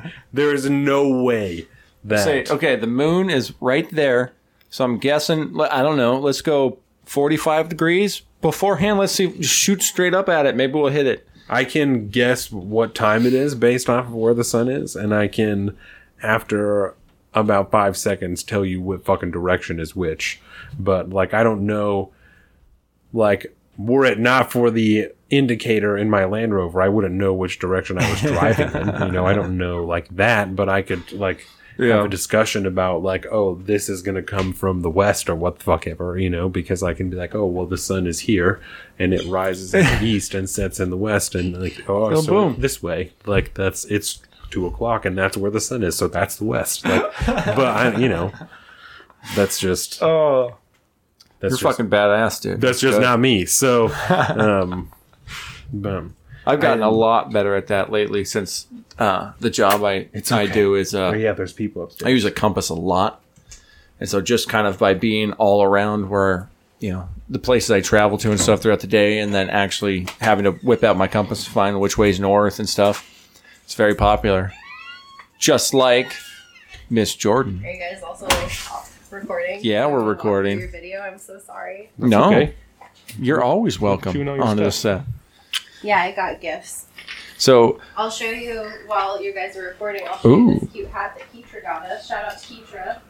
Yeah. shout out to Keitra. I told Colin on our way home um, that for some reason this whole time that you had been telling me about her, I thought that she was black. This whole time. That This is is a, what Keetra got us. that's a oh, cool that is so adorable. show the world. That is so For our adorable. It's a football. fanatic. yes. Yeah, Did you hear what I said about Keitra? Yeah, that's really funny. Not at all. I should Yep. stop giving all of our personal information away. That's we don't know what her last name is, so just don't say that. Okay. She's the the woman, the legend herself, Yeah. and that's it. This is a cool hat. And she, that is a dope hat, dude. It's a football hat. It is a football For those hat. audio listeners, it's like a cool Yes. knitted football hat for a newborn. Looks like a football. It's amazing. Yep. Perfect time for tomorrow. I'm excited. Oh, Shelby's yeah. is Shelby's birthday tomorrow, or we're just celebrating it tomorrow. This All is right. a good. She's like, Shelby, Shelby, if you're talking. listening to this, I'm sorry.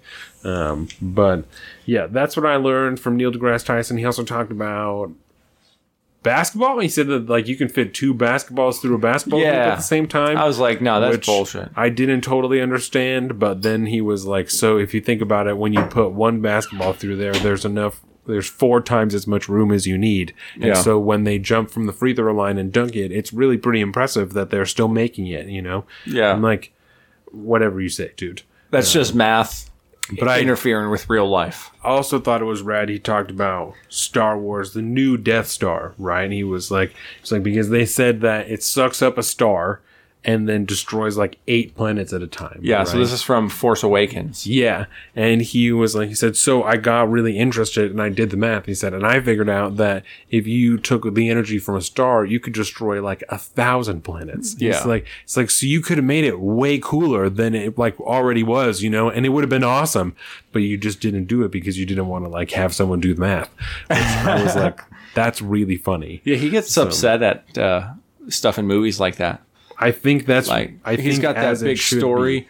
and I don't know? remember if it was the last show that he was on or this new one, but he talked about the time that James Cameron and him had Was this one, yeah. yeah, they changed the sky in the new version of Titan- Titanic because he saw the old one. and was like, wait, I know exactly where this was Yeah. and exactly when it happened. That's not the fucking sky that was there, bro. Get your shit together. Yeah. Oh, bro, man, he's trying to make a movie. Well, and I think that that's important um, for people who really love movies and are like smart like that, because that type of shit can take you out of the experience. you Yeah. know? and I, so I think that that's important, and I think it's worth, excuse me, asking people about. You know, because you don't have Yeah. to. Most people, like I, I, I feel confident if we were making a movie about science or what some such shit, you know, and we were like, man, I obviously are famous enough, but we're like, I just need to ask someone a question. You know, I feel confident that we could call up Neil deGrasse Tyson and ask one question. He wouldn't be like, I need you to give me five grand and put my name on the credits of that film because you asked me a question. You know? No, he just do it so that he, like just yeah, like. I'm, I really just want to get this done right. So like I really just wanted to know, you know, if I if I'm gonna be in this particular place, what's the fucking what's the sky gonna look like? You know, mm-hmm. yeah, how many how many planets can I destroy with the energy of one star? Like that's and he'll be like, that's really interesting. Give me like five days, and I'll I'll hit you back up. You know. That'd be so dope.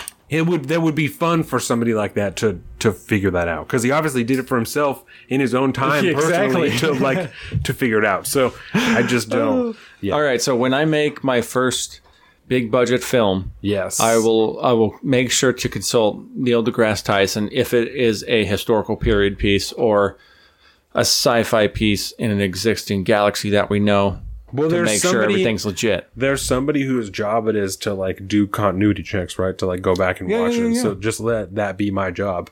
And so I'll just watch it and be like, yeah, you know, you need to ask somebody about that because I'm All sure right. that there's some type of way this needs to be done. You sit right next to my director's chair. yeah. You'd be the continuity director. Yeah, I'll like, just yo, yo, yo. I'll just be a producer. You know what I'm saying? And I'll just be like, no, no, no, we need to check this shit. Like that doesn't that doesn't look right. Like let me let me call somebody and I'm gonna make sure this is good, and then we can move on. Shoot somebody else. Like that's that's cool. next scene. I'll Yeah. get back to you. Yeah, It's like, dude, Don G, you just cost me like a hundred grand here, bro. It'll we can't just right. cut the scene right now. like, well, whatever. Hang some green curtains back there. There's no sky right now. We gotta figure the sky out. Oh, if only one day, my friend. one day. Yeah, I don't really remember too. There was not too much. I don't think that stood out during that Neil deGrasse Tyson episode for me. I will just say that every episode with Neil deGrasse Tyson It's fantastic. is fantastic, and I learned so much. Like I told you, we went to a planetarium in New York, his planetarium in New York, yeah, and watched that space thing about dark energy and dark matter. He narrated the whole thing, and I was like elated. Elated? Yeah, that's a good word, right? Yeah. There we go. yeah, Word. Uh, but Elon Musk, I wanted to talk about. yeah. Just because, I mean, there's a whole lot and then there, Larry man. Sharpe. They talked about, first of all, let's talk about the timing. How weird was it that Joe did a live show? Because he always does his shows live. He airs the live stream live, uh, obviously. And uh, Live streams are yeah. live. we're live on the live stream. Um, but he did it like it was like at six thirty or seven thirty or something like that at night. Sorry, No, that's all right. Touch your baby. I want to touch my son. Oh man, touch Dax. Yep. What's up, Dax? Okay, no Did you crying, tell guys. everyone that that's what his name is? Yes. Oh yeah. I just you got to do all these. I bet you are you like doing like a ton of like stretches and all this stuff because you get so fucking tight and I muscly. should be. oh word. We'll get we'll get you doing some uh some uh pregnancy yoga.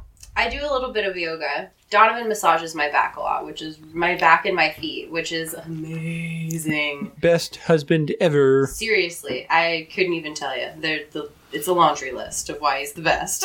Boom. Rubbing my feet and my back are just right at the top, though. There you go. All right. Okay. I love Thank it. you.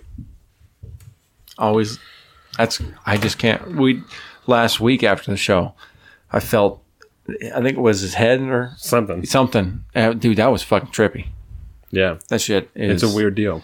i'm trying to get ready in the like trying to get my mindset ready because it's all gonna happen real soon Eventually, you're gonna see him move. oh boy her belly. Yeah. that's a trip Like when you're, you can like poke on him and he'll like. he's in there just doing fucking it. swimming around like what's going on man Yeah. oh yeah. So yeah, Elon Musk was cool. It was odd timing because he did it at nine thirty at night. 9.30 Um, okay Which I mean, he's got a family and shit, so he likes to do it. I got that for the dog today. It's it's a bone, um, and so. But yes, I mean, he's when you a got family, somebody he's like home and shit, Elon, but yeah, if you got somebody like Elon Musk, a you just gonna make time. Yeah, Whenever he can have time, you're gonna be there. right. Brought his his not a flamethrower because it's not a flamethrower. Definitely not a flamethrower. Yeah, he said it's a roofing torch that just has like a cover on it that looks like a gun, Mhm. and that's how he did that. He just made a flamethrower. Yeah. That's not a flamethrower. sold it for twenty grand a piece. I think Is Five grand. Five grand, twenty thousand of them. That's what it was. yeah, it was because they he went over it. They did the same thing, I guess, with hats a while back, and it I don't remember if it was SpaceX hats or The boring company. Uh, Boring They said Company. boring. so it's the same thing for that company. Yeah. But yeah, it was like a X number amount of hats at whatever price for a million million dollars. Yeah. And then this one was, well, let's make $10 million. And so they did, well, what can we do for that one? Well, we'll make 20,000 flamethrowers, cost five grand a piece. And Right. they, I think they pre sold out Four days. like I that, think. four days. Yeah. I mean, that's, I mean, that's a fundraiser, man. That's a fundraiser. That's what that is. And that's an amazing fundraiser, Smoked weed on the podcast, which was a huge fucking deal, huge apparently. controversy. which he didn't even inhale. For us smokers, I was like, oh, yo, he didn't even really smoke. Come on. in. but yeah, He was he made a funny face afterwards. Yeah, yeah, dude. It was. It has been memed a thousand times over now, and Yeah. I got to tell you, it might be the perfect meme. Oh, it's great. It's fucking fantastic. It's great. That's definitely a pop culture thing. The, Yeah. the Elon Musk meme is fantastic. Oh, dude. It, but did you see like SpaceX stock dropped or Tesla stock dropped? I think after that, fucking bullshit. a couple dude. executives left. And Why has anybody questioned that he ever smoked weed? I mean, he said that he didn't do it a lot, you know, but I know I tweeted after that, like, was there seriously a question ever that Elon Musk smoked weed? Like, Yeah. he's like, let me dig a fucking tunnel underneath LA so we can drive in it. or as he calls it, a pit. I mean- We're just gonna dig a pit. Yeah, and I'm sure that How many times do I got to tell you? I'm I gotta sure dig a he's, pit. you know, maybe he's not the first person to have that idea, but he's the first person to do it. Yeah. you know. So I just don't. He's like, let me make uh, a, a car that's like all electric, but I also want it to be fast as shit. You know, and I wanted to like really go hard if you wanted to. I want it to be a good car. Yeah, and I wanted to drive itself, and I mm-hmm. wanted to do this, and I also wanted to do this. And he said in there that you get your car to to fucking dance. You Yeah. know, if you like download a certain app, that you can get your car to fucking dance. Like I don't. Yeah, see these I didn't that's the one thing I didn't realize that I found out during that interview is that these Teslas, at least the new model Teslas or anyways, they have all this programming involved that like there's all these Easter eggs inside of your car that you can make it do. Yeah. Like this is not a car like you think of. This is a computer that drives you places. Right. What the fuck? I want one of those things, It's man. a weird deal. and you know he got so much shit for that smoking weed thing and it, it really it did a disservice to what he actually said on the podcast i mean they talked about ai and virtual reality and simulations and love love was a big one Love is the key. i think it was an um, this is the first time i've seen him in a long form interview he's had some ted talks that are like an hour plus but it's him answering a couple it's a very different style it's not a real organic conversation like i think he had this time Yeah. and you know i think it took him a little while to get warmed up because he was a little almost standoffish in the beginning mm-hmm. um, but there was a question i did want to ask you after listening to that and that was oh, Ask me. He didn't talk about his controversy with the new zealand dive rescue diver guy calling the guy pedophile. Yeah. Um, and I understand why, especially because there's a million other things that are more important to talk about with Elon Musk Yeah. than just his this thing. Um, but and I was actually kind of surprised that I didn't hear many. I thought it would be bigger news that he didn't talk about that, and I thought people were going to be giving him shit. But I'm glad they didn't. But it was something I was worried about when I was listening to it. I think that maybe, right, with the president that we have now, smoking weed is a bigger deal than throwing some fucking accusation at somebody that is obviously That's baseless, you know, just to try and slander them. Like, we're all fucking gun shy after this. Yeah. Or uh not gun shy. You know what I mean. We're all too we're all numb to it by now. desensitized. Mm, so, mm-hmm. yeah, no, I don't think that it's. Uh, I'm sorry, my cat's gonna take a shit. Um, It's gonna be delicious. um, I, I don't know. You know, I think that that's a really strange deal. yeah. but I, I think that I think it's different, and maybe again, this is especially because it was on the internet. You know, there's a difference between like calling somebody a name and like saying this guy fucks kids. Yeah. know, like like that's I know that he molests children. Yeah. and you know he's a pedophile. Like. And just being like whatever fucking you know pedophile like, and that doesn't make it cool because that's like a really shitty thing to say to somebody. But Yeah. he didn't, you know, Yeah, no. didn't come out and wasn't like that. I saw that guy lure a child into his home. Like, Yeah. He did have a follow up later on, like a week after that thing happened or two weeks after where um he had accused him of having like a 12 year old child bride and stuff like that Oh, he because, because he's an expat, I guess. yeah, And you know, I mean, whatever, bro. If he's in Vietnam or Thailand or something, and he's a New Zealand expat or something like that, I mean, say what you want about it, but if the law in Thailand is you can have a twelve year old bride, then that's the fucked up law in the Thailand. law that he's abiding there. but. I don't know. But that's the other thing. I like you said, I don't really give a fuck about what he's accusations are and all. You know, maybe it's prejudice, maybe it's bias, whatever. But the dude has a whole lot more important things that are going on than that. Yeah. Motherfucker sent his car to Mars. I Okay. you know what I'm saying? Just saying. You know, how how important is you know companies like SpaceX and now the other companies that have kind of gotten into the the fold with that Amazon I think or Google or somebody I know it's jumping on it's kind of kickstarted NASA a little bit there's been a lot more talk in NASA now about trying to do some more space operations and using SpaceX to you know further their endeavors or I don't know. My I think he takes a lot of- space. he takes a lot of uh, contracts for NASA and stuff because it's much cheaper for him to launch a rocket than it is for NASA to launch a rocket he now. brings back his pieces. His what? His pieces. He brings back the pieces. Oh yeah, he Doesn't- brings back doesn't yeah. just drop them in space. launch a rocket, drop what you need to, and then you get back, and then you can refit.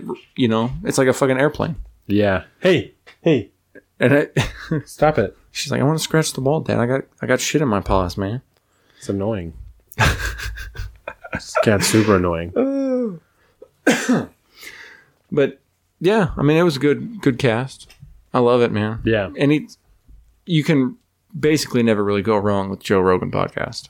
Larry There's Sharpe. always Larry Sharpe. What you got on Larry Sharpe?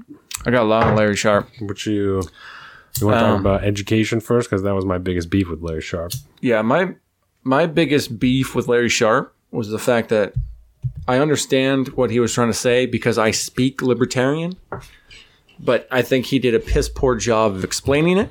And I mentioned it a little bit in my dissent a couple weeks ago because that's when I asked that question: Is a good idea poorly explained still a good idea? Yeah. because know you've turned the public's opinion of that idea to something shitty because you explained it shitty.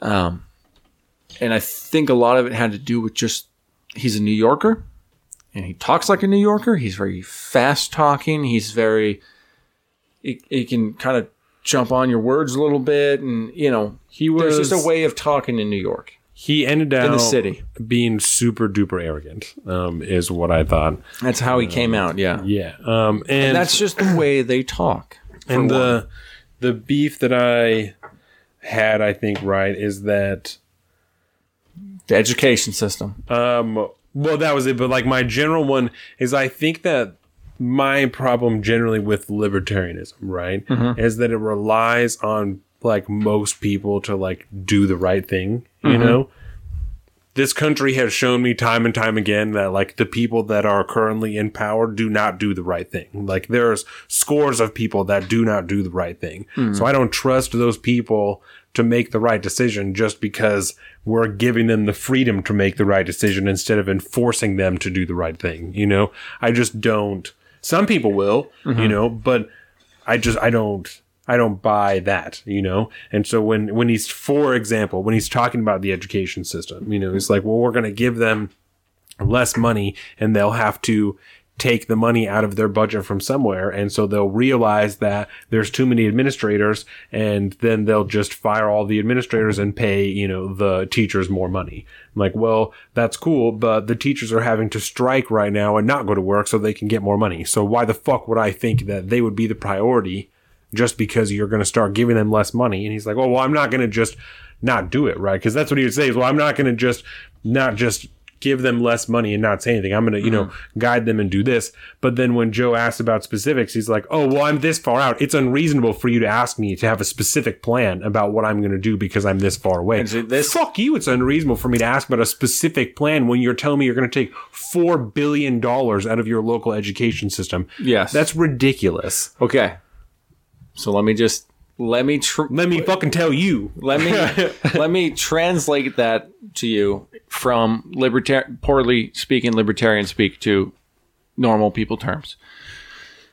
So his view on the education system in the state of New York is that the system is broken. They continue to just throw more money at it, Yes. which is very typical. And that money is not used properly because the school board and the administrators that are in power use that generally to enrich themselves and they create a better, you know, a bigger bureaucracy and administration behind the school. Often and in most cases, leaving the teachers high and dry. That's why teachers are always fucking striking because yes, in some states, um, teachers do make a good amount of money, um, but it's usually in certain counties and not, and they're usually very affluent counties. Um, but for the most part, teachers nationwide and I'm going to assume worldwide are probably vastly underpaid Yes. especially considering the importance of their job. And so his idea is to essentially give the teachers more power. And this is what the, he, the point I know, because I know the model he's talking about. And the point he failed to bring up because of the way he talks is the fact that he would be essentially stripping some power away from the administrators and away from, say, like the power of the school board, who is nothing but administrators. I used to go to school board meetings when I was in high school for a video class. We'd have to film them. And good God, it's just a bunch of fucking politicians, essentially. Local people that are wanting to be politicians. It's disgusting. Yeah. But instead of having them have all the say in where the money goes, the teachers would be given enough power to be able to say, "Hey, no, we need the we need the money down here. Otherwise, we can't teach these kids anymore." You know, teachers are always having to go out and buy their own fucking school supplies. Should never be a fucking issue. We need bigger schools with more classrooms so you have less kids in each classroom. You'll have to hire more teachers, which means you're going to have to cut back on administrators. I'm sure that the teachers would be willing to pick up a little bit more of the load administratively if they were able to teach the way they thought they could. And that kind of went into the second point by having the, when he talks about stripping $4 billion out of that education system, I think it was a $60 billion budget and he'd be stripping 4 billion away from that. And that 4 billion is the federal assistance from the U.S. government. All the other part would be there. That's fine. That's all stuff that comes from the state taxation and everything like that. It's the normal government income ways. Um, so he'd be he'd be saying you guys need to survive without that federal income. But now that we no longer are on the hook, we're not sucking off the tit of the federal government for that four billion dollars. We don't have to do all these stupid standardized testings to continue to get our funding Yeah. we can stop that and we don't have to start teaching to that fucking test anymore we can you the teachers can teach the way they want to teach the way they know is best to teach. And in every single school district the teachers are going to be the ones that best know how to teach their students. So he's essentially giving the teachers more power and more say because they are the ones that should be running the school. And then having the administrators take their proper place and just sit in the background and run the bureaucracy, make sure the school facility is running the way it should be. They shouldn't be dictating the the curriculum based off of passing some fucking test. Right. That's essentially what he wants to do. And so then he says, okay, as governor, I'm going to facilitate all this. So in other words, I don't know the answer to how they're going to fix it because the teachers know how to fix it. The administrators that really care know how to fix it. And I'm going to give them the power to make, to allow them to fix it. And if we need to bring in more money from elsewhere, you know, he said that we can look at other means of funding to try to get some of that money back. But I guarantee you there'd be a massive cut down in the bureaucracy that it isn't needed, especially considering you don't have to take that fucking standardized test anymore. Which That's I a can- huge cost already. Which I can accept that that's what you're saying, but only half of that is what he actually said. I know. So and I'm- that's my problem with it's him. not right that I, uh, you know what I'm saying? I should not have to infer so much information from Yeah. something that somebody's saying. And that's, And that's that. That's why I was so upset with that. Is the fact that I think he did a poor job explaining that. And it, when Joe started that podcast, he prefaced it by saying, "Hey, before we get started, I just want to let you know, I like you. I'm a fan of what you're doing, man. You know, and I'm a fan of the way he talks because in his other speeches and stuff like that, he doesn't he doesn't bury himself like he did on this one. when he kept, he kept acting like Joe was attacking him when he's just asking questions. And he's like, well, that's because you're a liberal. You're a liberal. Like all this. Like, you just don't get it. You're a liberal. Like, what the fuck are you even talking about? Like, I don't, he's from the Bronx. I don't like that it's I know. That doesn't I mean know. shit to me. Like that, you know what I'm saying? Like, Yeah. it doesn't. But the people in the Bronx speak his language. I speak his language because I lived in New York City long enough. And I speak libertarian, so I can take his shitty explanations and actually portray what he intends to do. But, anyways, that really frustrated me. I had a really hard time listening to that. pod. I had to listen to that podcast. I think over the course of a week because I, I could listen to a little bit at a time and I said, okay, Larry, I can't I can't do this anymore. Joe's trying. Joe is trying his damnedest to try to get him to explain what he's doing. Shit didn't make but any he sense. couldn't pick up on it. Yeah. And it was incredibly frustrating.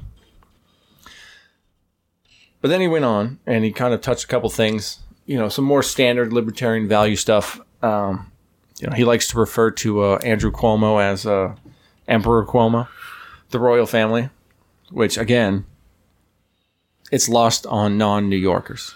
I understand it because I'm half New Yorker, part New Yorker. I've still to this day, I've spent more time in New York in my adult life than I have here. Still up until this point. yeah, up until this point. I got another like four years, I think. But uh, so I understand what he's doing, but you know, again, and I it's just driving me up a wall because he needs to be better than that. If you're going to run for governor and try to overthrow Andrew Cuomo, the emperor god of New York State, you need to be better than him, and he's not right now. Unfortunately, I'm good. Thank you though. Ah, all right. I might take it. I mean, I just, um, okay, I'll, I'll take it. It'd be all right. If I need to hang out a little afterwards, I'll hang out. We could hang out. Take a little nappy poo. Godfather and Dax, you can hang out. There you go. Ah, that is good though. Yeah. Um, so let's talk about privatizing the bridges in New York. The idea of privatizing a bridge, like you privatize a stadium, yes. State quits paying for that shit. Yeah.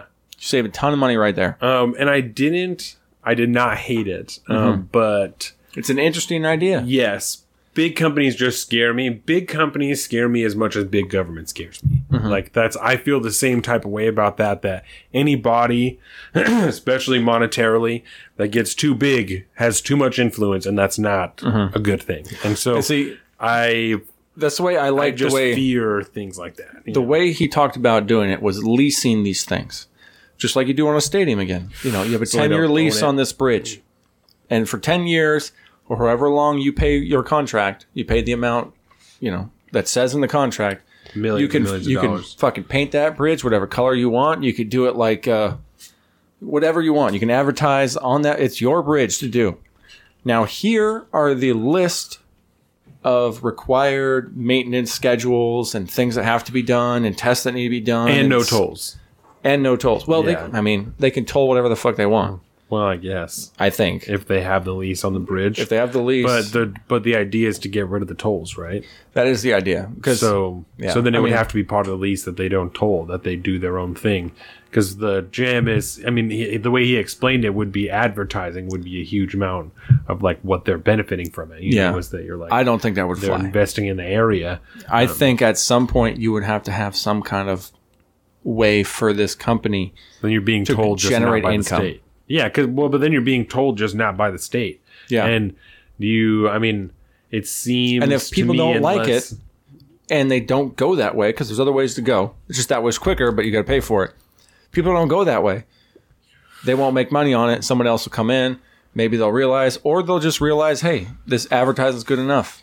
It's a free market decision, and the only way to tell whether it would work is to let it happen. yeah, And so I wouldn't have a problem with that as long as, like I said, there's some kind of, you know, and I hate doing this, but because the libertarian inside me is screaming, but as long as you have some form of regulation that and states, that's, that's what I was just gonna know, say is that because a, a bridge is a fucking bridge. It's very important. Yeah, that's what I was just gonna say. Is that it, it Safety makes wise, let's makes me concerned that even even with as libertarian as the idea is that if the free market version doesn't work out, you Mm-hmm. know, if all those companies are like, "Fuck it, you got to pay ten dollars to go either way," and that's that's how it is, you know, then like the state then has to put in some type of regulatory body. That's like how you said well, $10. can, Like That's that- cute. That's well, ten dollars for New York is a fucking steal. Well, it's like time. ten. it's like ten per axle or some shit like that. I, I Yeah, don't know. yeah, yeah. yeah. So No, Verrazano is ten per axle. It's twenty bucks every time I go over that fucking right. bridge. So that's just the you know that's just the number that I hear. Mm-hmm. It's like seven dollars or something like that, which is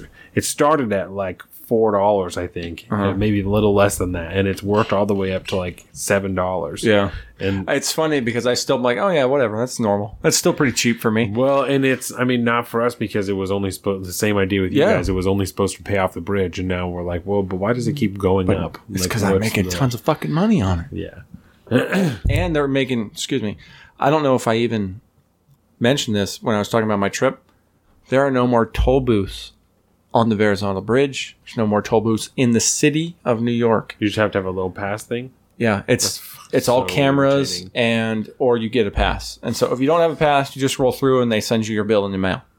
Boom. That's terrible. that i mean as when you don't have a choice and that's the only way to live is to go through those fucking toll booths that is a godsend. Yeah, it is dope just to be able to sail through, bro. Because E-ZPass is what we call it over there. We have uh, Good to Go over here, I Yeah. think. Um, E-ZPass is just a way of life. It's part of owning a car in the city. That's just it is. That's life over there. yeah, You know, it's hard for us to understand because that just sounds terrible. Every time you get in your car and you want to drive to Queens and you live on Staten Island, you got to pay twenty bucks. Just go over a fucking bridge. Thirteen miles. That's all I need to go. I'm going to spend more in tolls three times over than I will in gas. that's crazy. But that's just life. That's horrible. Yeah. But imagine that going away. I Can you forgot, imagine? I forgot to tell you the Ducks scored another touchdown Yeah. like a couple minutes ago, and they're about to again. Get them. Yeah, it's twenty-eight to six, I think now. 28 to 6. Yeah, I'm surprised you can see that at that angle. Yeah. It's pretty good. I got just the right, just the right angle. Just the right view. Yeah. Perfect. Um. So I didn't. No, I didn't hate Larry Sharpe, but there was some Yeah. shit that like he did not present himself well. Nope. Um. Especially to a, Joe Rogan audience of millions. You know, not just to people who live in New York. Mm-hmm. You're trying to spread your word to everybody, and somebody who lives in Washington that I also talk fast because apparently that's a thing that people from Washington talk fast. Really? Um, I've heard Interesting. that like everywhere I've gone, not New York because I've never been to New York, but everywhere else I've traveled. For the people from up here also talk fast. So maybe. That's it's interesting. A, a northern. I've never United picked that up from you though. But that's Um, fine. Maybe we I'm. A, I we mean, I could be an odd one out too. Well, when we smoke a lot of pot together, so that's so that probably chills things out a and little when bit. you you got to think more about like when I get fucking heated up, you know. Like, Yes. I start going like so. I Yes, think you do. that's probably more. you get very people- passionate about what's going on up here. Yeah. So I think that's more what people talk about. But um, yeah, I don't think he presented himself well to to a broad audience like he was trying No. to appeal to. He doesn't spread the message of libertarianism very well. Better than some. Better than most. better than most Better so than far. Jason Stapleton. But Uh, he's not a fucking libertarian. yeah. He's more of an ANCAP in my mind. He just doesn't know it yet. ANCAP. Just doesn't know it yet. yeah. He just he won't accept it. But uh, there was uh, what was I gonna say? What was I gonna say? Yeah, I can't remember. Shit. Something about libertarians. Oh, the the really interesting part. G- given his podcast, just Jason set that Stapleton? aside. No, no, no, no. Uh, Larry Sharpe. Oh, okay. his metrics behind trying to win the gubernatorial race are pretty spot on. When you look, he says, and I, I need to fact check these numbers, but I know it's in the ballpark. He says 70% of New Yorkers didn't vote last last election. And it's historically been that way. New Yorkers generally don't Just vote don't very vote. often. We go into all day why that might be. Because, I mean, when you have a Manhattan, it's hard to kind of overrule Manhattan Right. um, because the vast majority, square footage wise, of New York is not Democrat. You get upstate, where all the rest of New York is, man, that's Trump land hardcore, yeah. but uh, not enough people.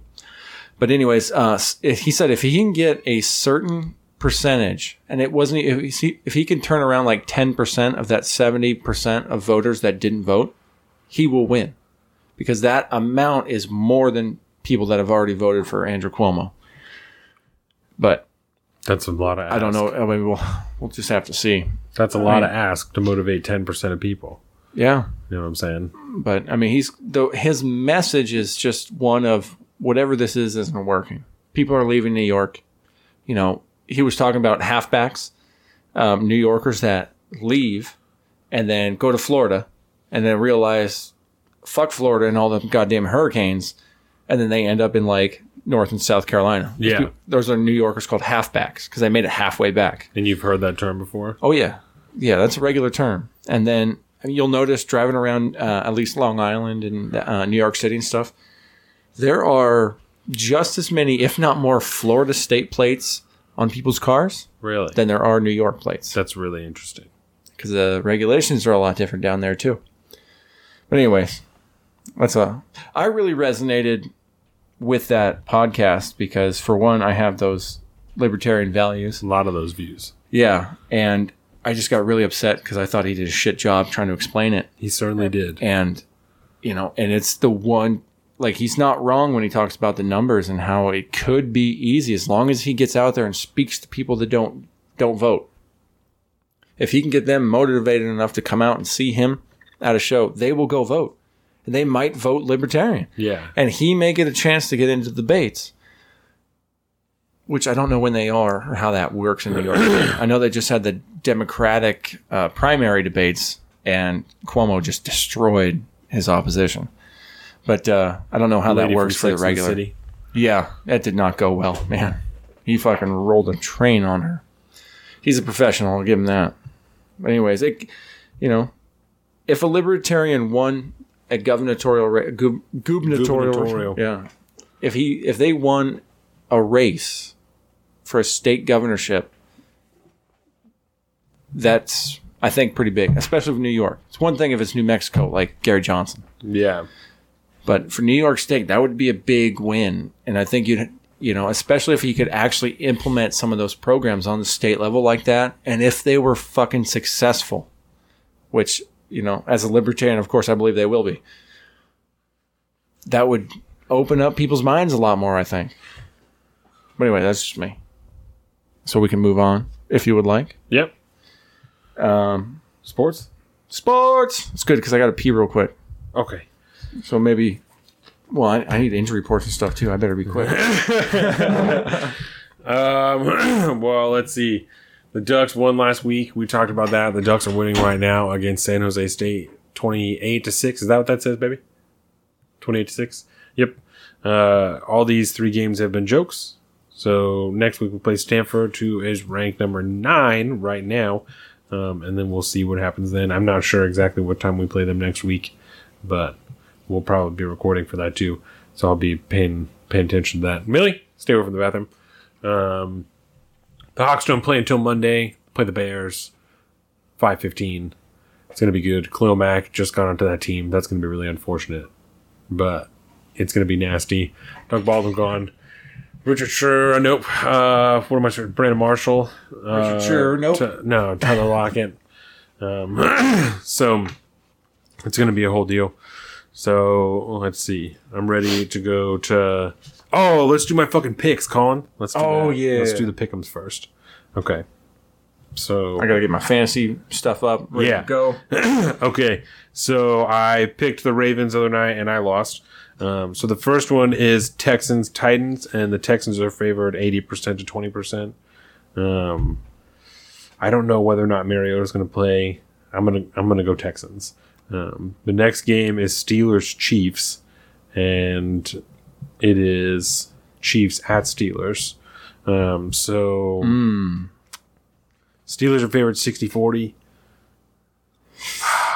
The Big Ben only put up nine points and they're that at week. home. I'm going Steelers because they're at home. Um, the next one, Eagles Bucks, and the Eagles are the away team, but they're 83-17. Oh, Ryan Fitzpatrick last week though. Fire. Touchdowns. I know. Babe, is DeSean Jackson playing this week? Do you know? You don't know? Um, Phone a friend. that's important whether or not DeSean Jackson plays. I gotta think I gotta stick with the Eagles. Next do one is. Chargers Bills. Chargers are definitely gonna win that game. The next one is Panthers Falcons. Jordan said that was his return was doubtful. I think Yes. Questionable. Questionable. Doubtful to questionable. Will you click on them and see what it says on there? Some hot news or something. The next one is Falcons Panthers. I'm going Falcons. He's expected mm-hmm. to clear concussion protocol and play on Sunday. Damn. I don't know if I like that. Because I got Like I told you, we got to talk right about there. fantasy. That's really tough. We'll be able to hash that out a little later when I ask you my question. Okay. The next one is Colts Redskins. Uh, the Redskins are definitely going to win that. the Colts defense is trash. Uh, the next one is Browns Saints. I think Saints. Saints are favored ninety four percent. But do you believe in the Browns? Tyrod. Can I Tyrod believe, bring him? I believe that the Saints defense looked like trash last week and Ooh. got five fucking teeters scored on them, and that's what I'm Say saying. But that. That's so. See, that complicates my situation even more. Dude, what's he going to do? It's 50 50. He's going with the Saints I'll for go now. Saints. Okay.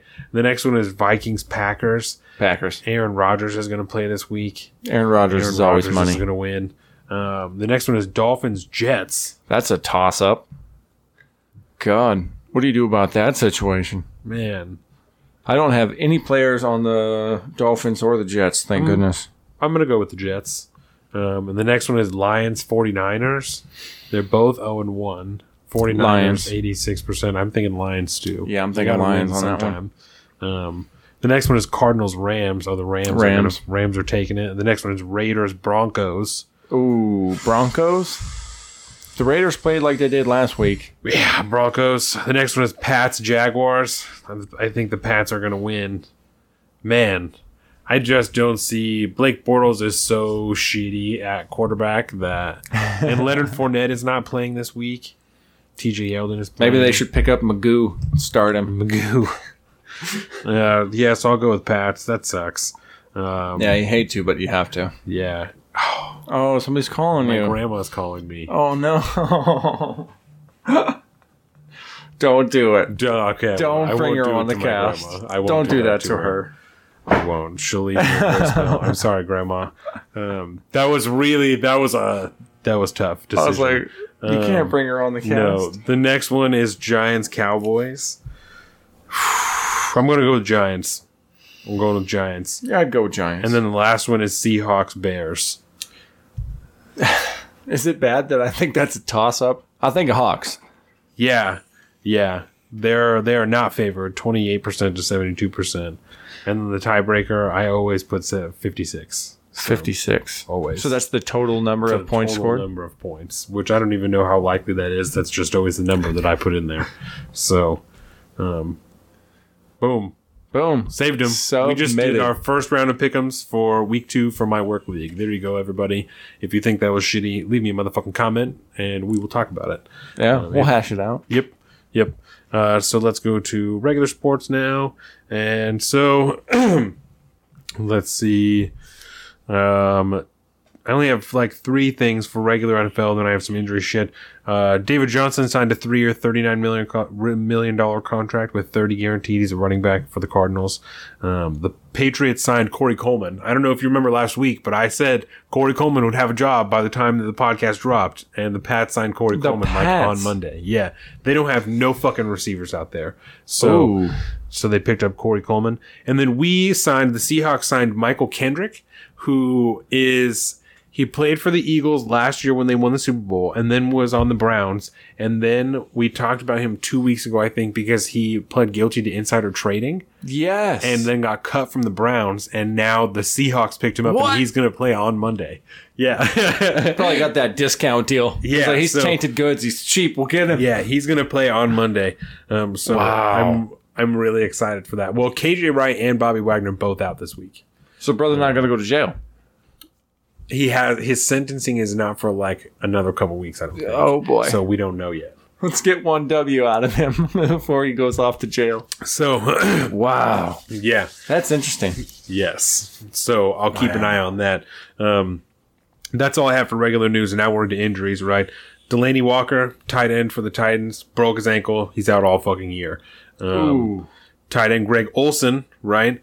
Um, he fucked up his foot. He had a surgery last year where they put a screw in it and then it broke. And so now they have to do another whole thing. He's going to be out for a couple weeks.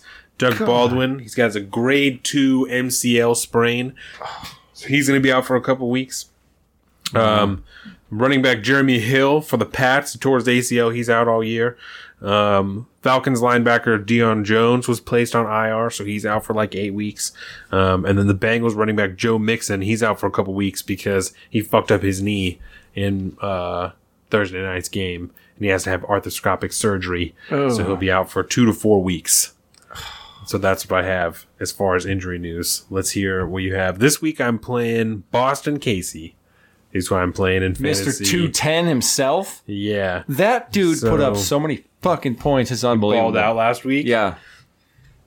So I remember I went, we were over at uh, Jake and Morgan's uh, to watch the game last weekend, and she was not excited about her fantasy team's Yeah. performance. Um, Oh, that no, that was Case Bowles that put up two ten. I'm playing. Oh, you're playing Boston? Boston Casey. oh, okay, Yeah. okay. I thought you were. oh, I thought you said Case No, Bulls. My bad. His team took. Well, Case Bulls. I know you're listening, so Case Bowles went the. I hate your fuck off face. last Two ten. week. You can. go- You just know. Yeah, because Case Bulls had Patty Mahomes, who threw 256 yards and four touchdowns. Joe Mixon, who ran for 95 and a touchdown. James Conner, who had 33 points. Randall Cobb had 30 points. Mike Evans had 28 points. Juju Smith had 16, almost 17. Balled Yeah. out. So, If it wasn't for for Case Bulls, I would not be just number one in my division right now. I'd be number one in the league. Yeah. Case Bulls. So I'm gonna find you, and I'm gonna bring a baseball bat to all your players' knees. Yeah. Oh, just for the record, just for the record, I did in fact beat my wife last week because it was under serious controversy, it was. but it did happen. I did not feel great about it, but it did happen. I even lost Delanie Walker, and it still happened. Uh, but we're not going to talk about that. uh, this week, like I said, I'm playing Boston Casey, so we'll see. He did all right last year. Yeah. Last week, didn't he? He no, his team took dump on him last week, um, but he he looks all right this week. But he he's got eight points up on me right now because he had Justin Tucker that went on Thursday. But um, I got Alex Smith in, in at going to Indianapolis. I got Melvin Gordon playing Buffalo. I picked up T.J. Yeldon. I got Larry Fitz. I got fucking Jarvis Landry. I picked up Greg Olsen's backup. I'm gonna see if I can give him a run. I got Dion Lewis. It's a whole. I got crazy shit going on out here, so it's gonna be a whole, a whole motherfucking jam. Yeah. But um, I'm trying real hard to hold on to my my lead. So my, my one my one point lead. yeah. So what? Yeah. What what questions do you have? So I What do you got? I dropped.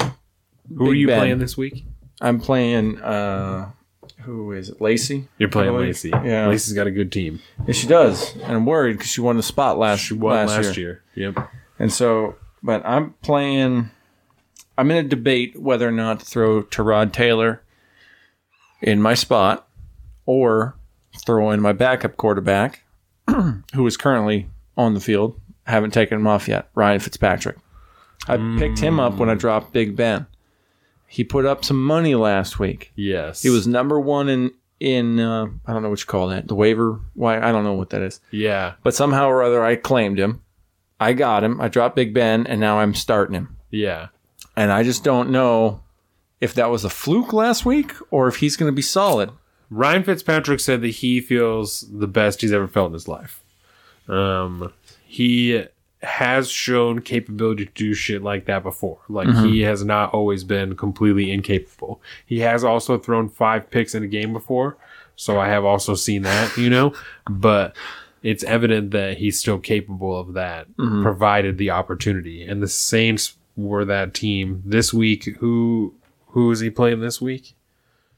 Uh, who? Uh, Fitzpatrick. Yeah, I think he's playing the J- uh, uh, Eagles. the oh right, the yeah, because we were just talking about Yes, and Julio had fucking like 10 catches against the Eagles. So, like they're a good defense but they can be beat also. So, um it's possible. yeah. I It's I- possible. you don't think it was It's, a bad uh, idea? I just right now, I mean, because Tyrod, I think he's a solid. He's solid points, but it's solid mid tier points at best. Yes. Right. You know, he's a Um, solid pick, but but if I can get some big numbers, that would be especially Right. because I'm playing Lacey. Well, and Big Ben was only shitty because he the the home road splits for Big Ben is that's like Yeah. a huge thing. Like when he's away, he plays terrible. When he's at home, he plays really good. Yeah. So now that he's at home this week, I might have played Big Ben. But um, if you're looking, I mean, obviously, I mean, like we saw last week, Ryan Fitzpatrick has serious like boom potential. You know, I mean, you you click on his profile on the app, you know, and you start reading it. It's like, dude, this dude is on fire right now. yeah. So, I mean, I'll if roll the dice on it, Yeah, maybe. and that's what it like. That's what it is. Is it is totally a dice roll because, like I said, last Second last week, week, he did it. Like last week he put up numbers, and Yeah, He we only have one week to look at. he's been around long enough that if he can find holes in the Eagles defense and take advantage of that with Mike Evans, if DeSean Jackson is playing again, like then I think that there's potential for him to like put up some major points. I think that's fully possible. We'll hope so. I'm trying to go back to my like, oh matchup. That's what it is. Right now projections, one fifty one point six for me and one thirty five and a half for Lacey. But projections are just projections, and Right. they can be shoddy as hell. Right. So we'll see. But that's it's nice to have a little lead like that. Yeah, and I think all of our players play. Yeah, all of our players play on Sundays or on Sunday, so we will. I won't have a stressful Monday. It's nice sometimes for it to be done on Sunday, but Because fucking Isaiah, Third and Brooks himself, put me through the ringer on Yeah. Monday, man. It was back and forth. He's I was gonna- stressing. he's gonna talk shit in the comments. I hope so, He is. but because I talked a little shit on the, uh, you know how like in the app you can text No, there's just like to the a- matchup. Yeah. And I was like, you know, I'd say good luck, but uh, you know. and then I was way ahead, and then Monday rolled around, and I looked. He still had like, I don't remember. I think it was like a running back, two wide receivers, or something like that. He had some good players, and I had like a defense and a kicker, Yeah. and a running back. You're like, fuck. Uh, so it got a little dicey there. I stayed up and watched the Oakland game in bed on my phone, on Yeah. fucking Sling TV, because I was like, come on, man. That's terrible. But yeah, word. That's my fantasy talk. Yeah. Yeah, no, I think that's good. I think that like I said, there's it's it is certainly a risk, but um it's It's not a terrible move. no, it's Okay. possible. It's Okay. totally possible, especially if you need like a, a fucking big bang. So Yeah, we'll roll the dice, baby. yeah. I'm excited. so Word. yeah. So you feel happy about? Uh, you feel relatively confident for you for your guys this week? Yes. Yeah, I have a lot of really good matchups um that I think I think those guys will be be ready to take advantage of. So Uh-uh. I'm ready. I'm excited. Well, I hope since you're in my division, right? I think we're in the same division. I don't know. I gotta look that up real head. quick because I want to see. I think yeah, me and you are in the same division. Yeah. Uh, no offense, but I hope you do terrible. And that way I won't have to ever face you during like a playoff game. That matters. Hope you get knocked out early because I don't, I don't want to be in competition with you because you're way ahead of me in this fucking game. right? I don't understand half of this shit. I just, I play the little I know. And I don't want to come up against that kind of heat, you I got you. yeah. Well, Morgan fucking kicked me out last year, first round, so I'm obviously able to be beaten. It just depends on the matchups that week. See, that doesn't give me much confidence either because as far as knowledge base goes, she kicks the shit out of me on that too. She's good. She's She in is it, man. good. That's yeah. a real thing. Yeah, there's a lot of professionals in our league, and then there's I think what 50-50 professionals and people that wing it. Yeah, I like that. that's probably about right. That's good. Word. Well, I think that was a great cast. I don't know about you, buddy. Yes. Yeah, I'm ready if you're ready. I think we're gone about two and a half. Yeah. Um, so you know, when it comes to fantasy and everything, I think that it might be better if you're blind anyway, because it will heighten all of your other senses. I don't. I don't follow. How am I supposed to see my app? I'm blind.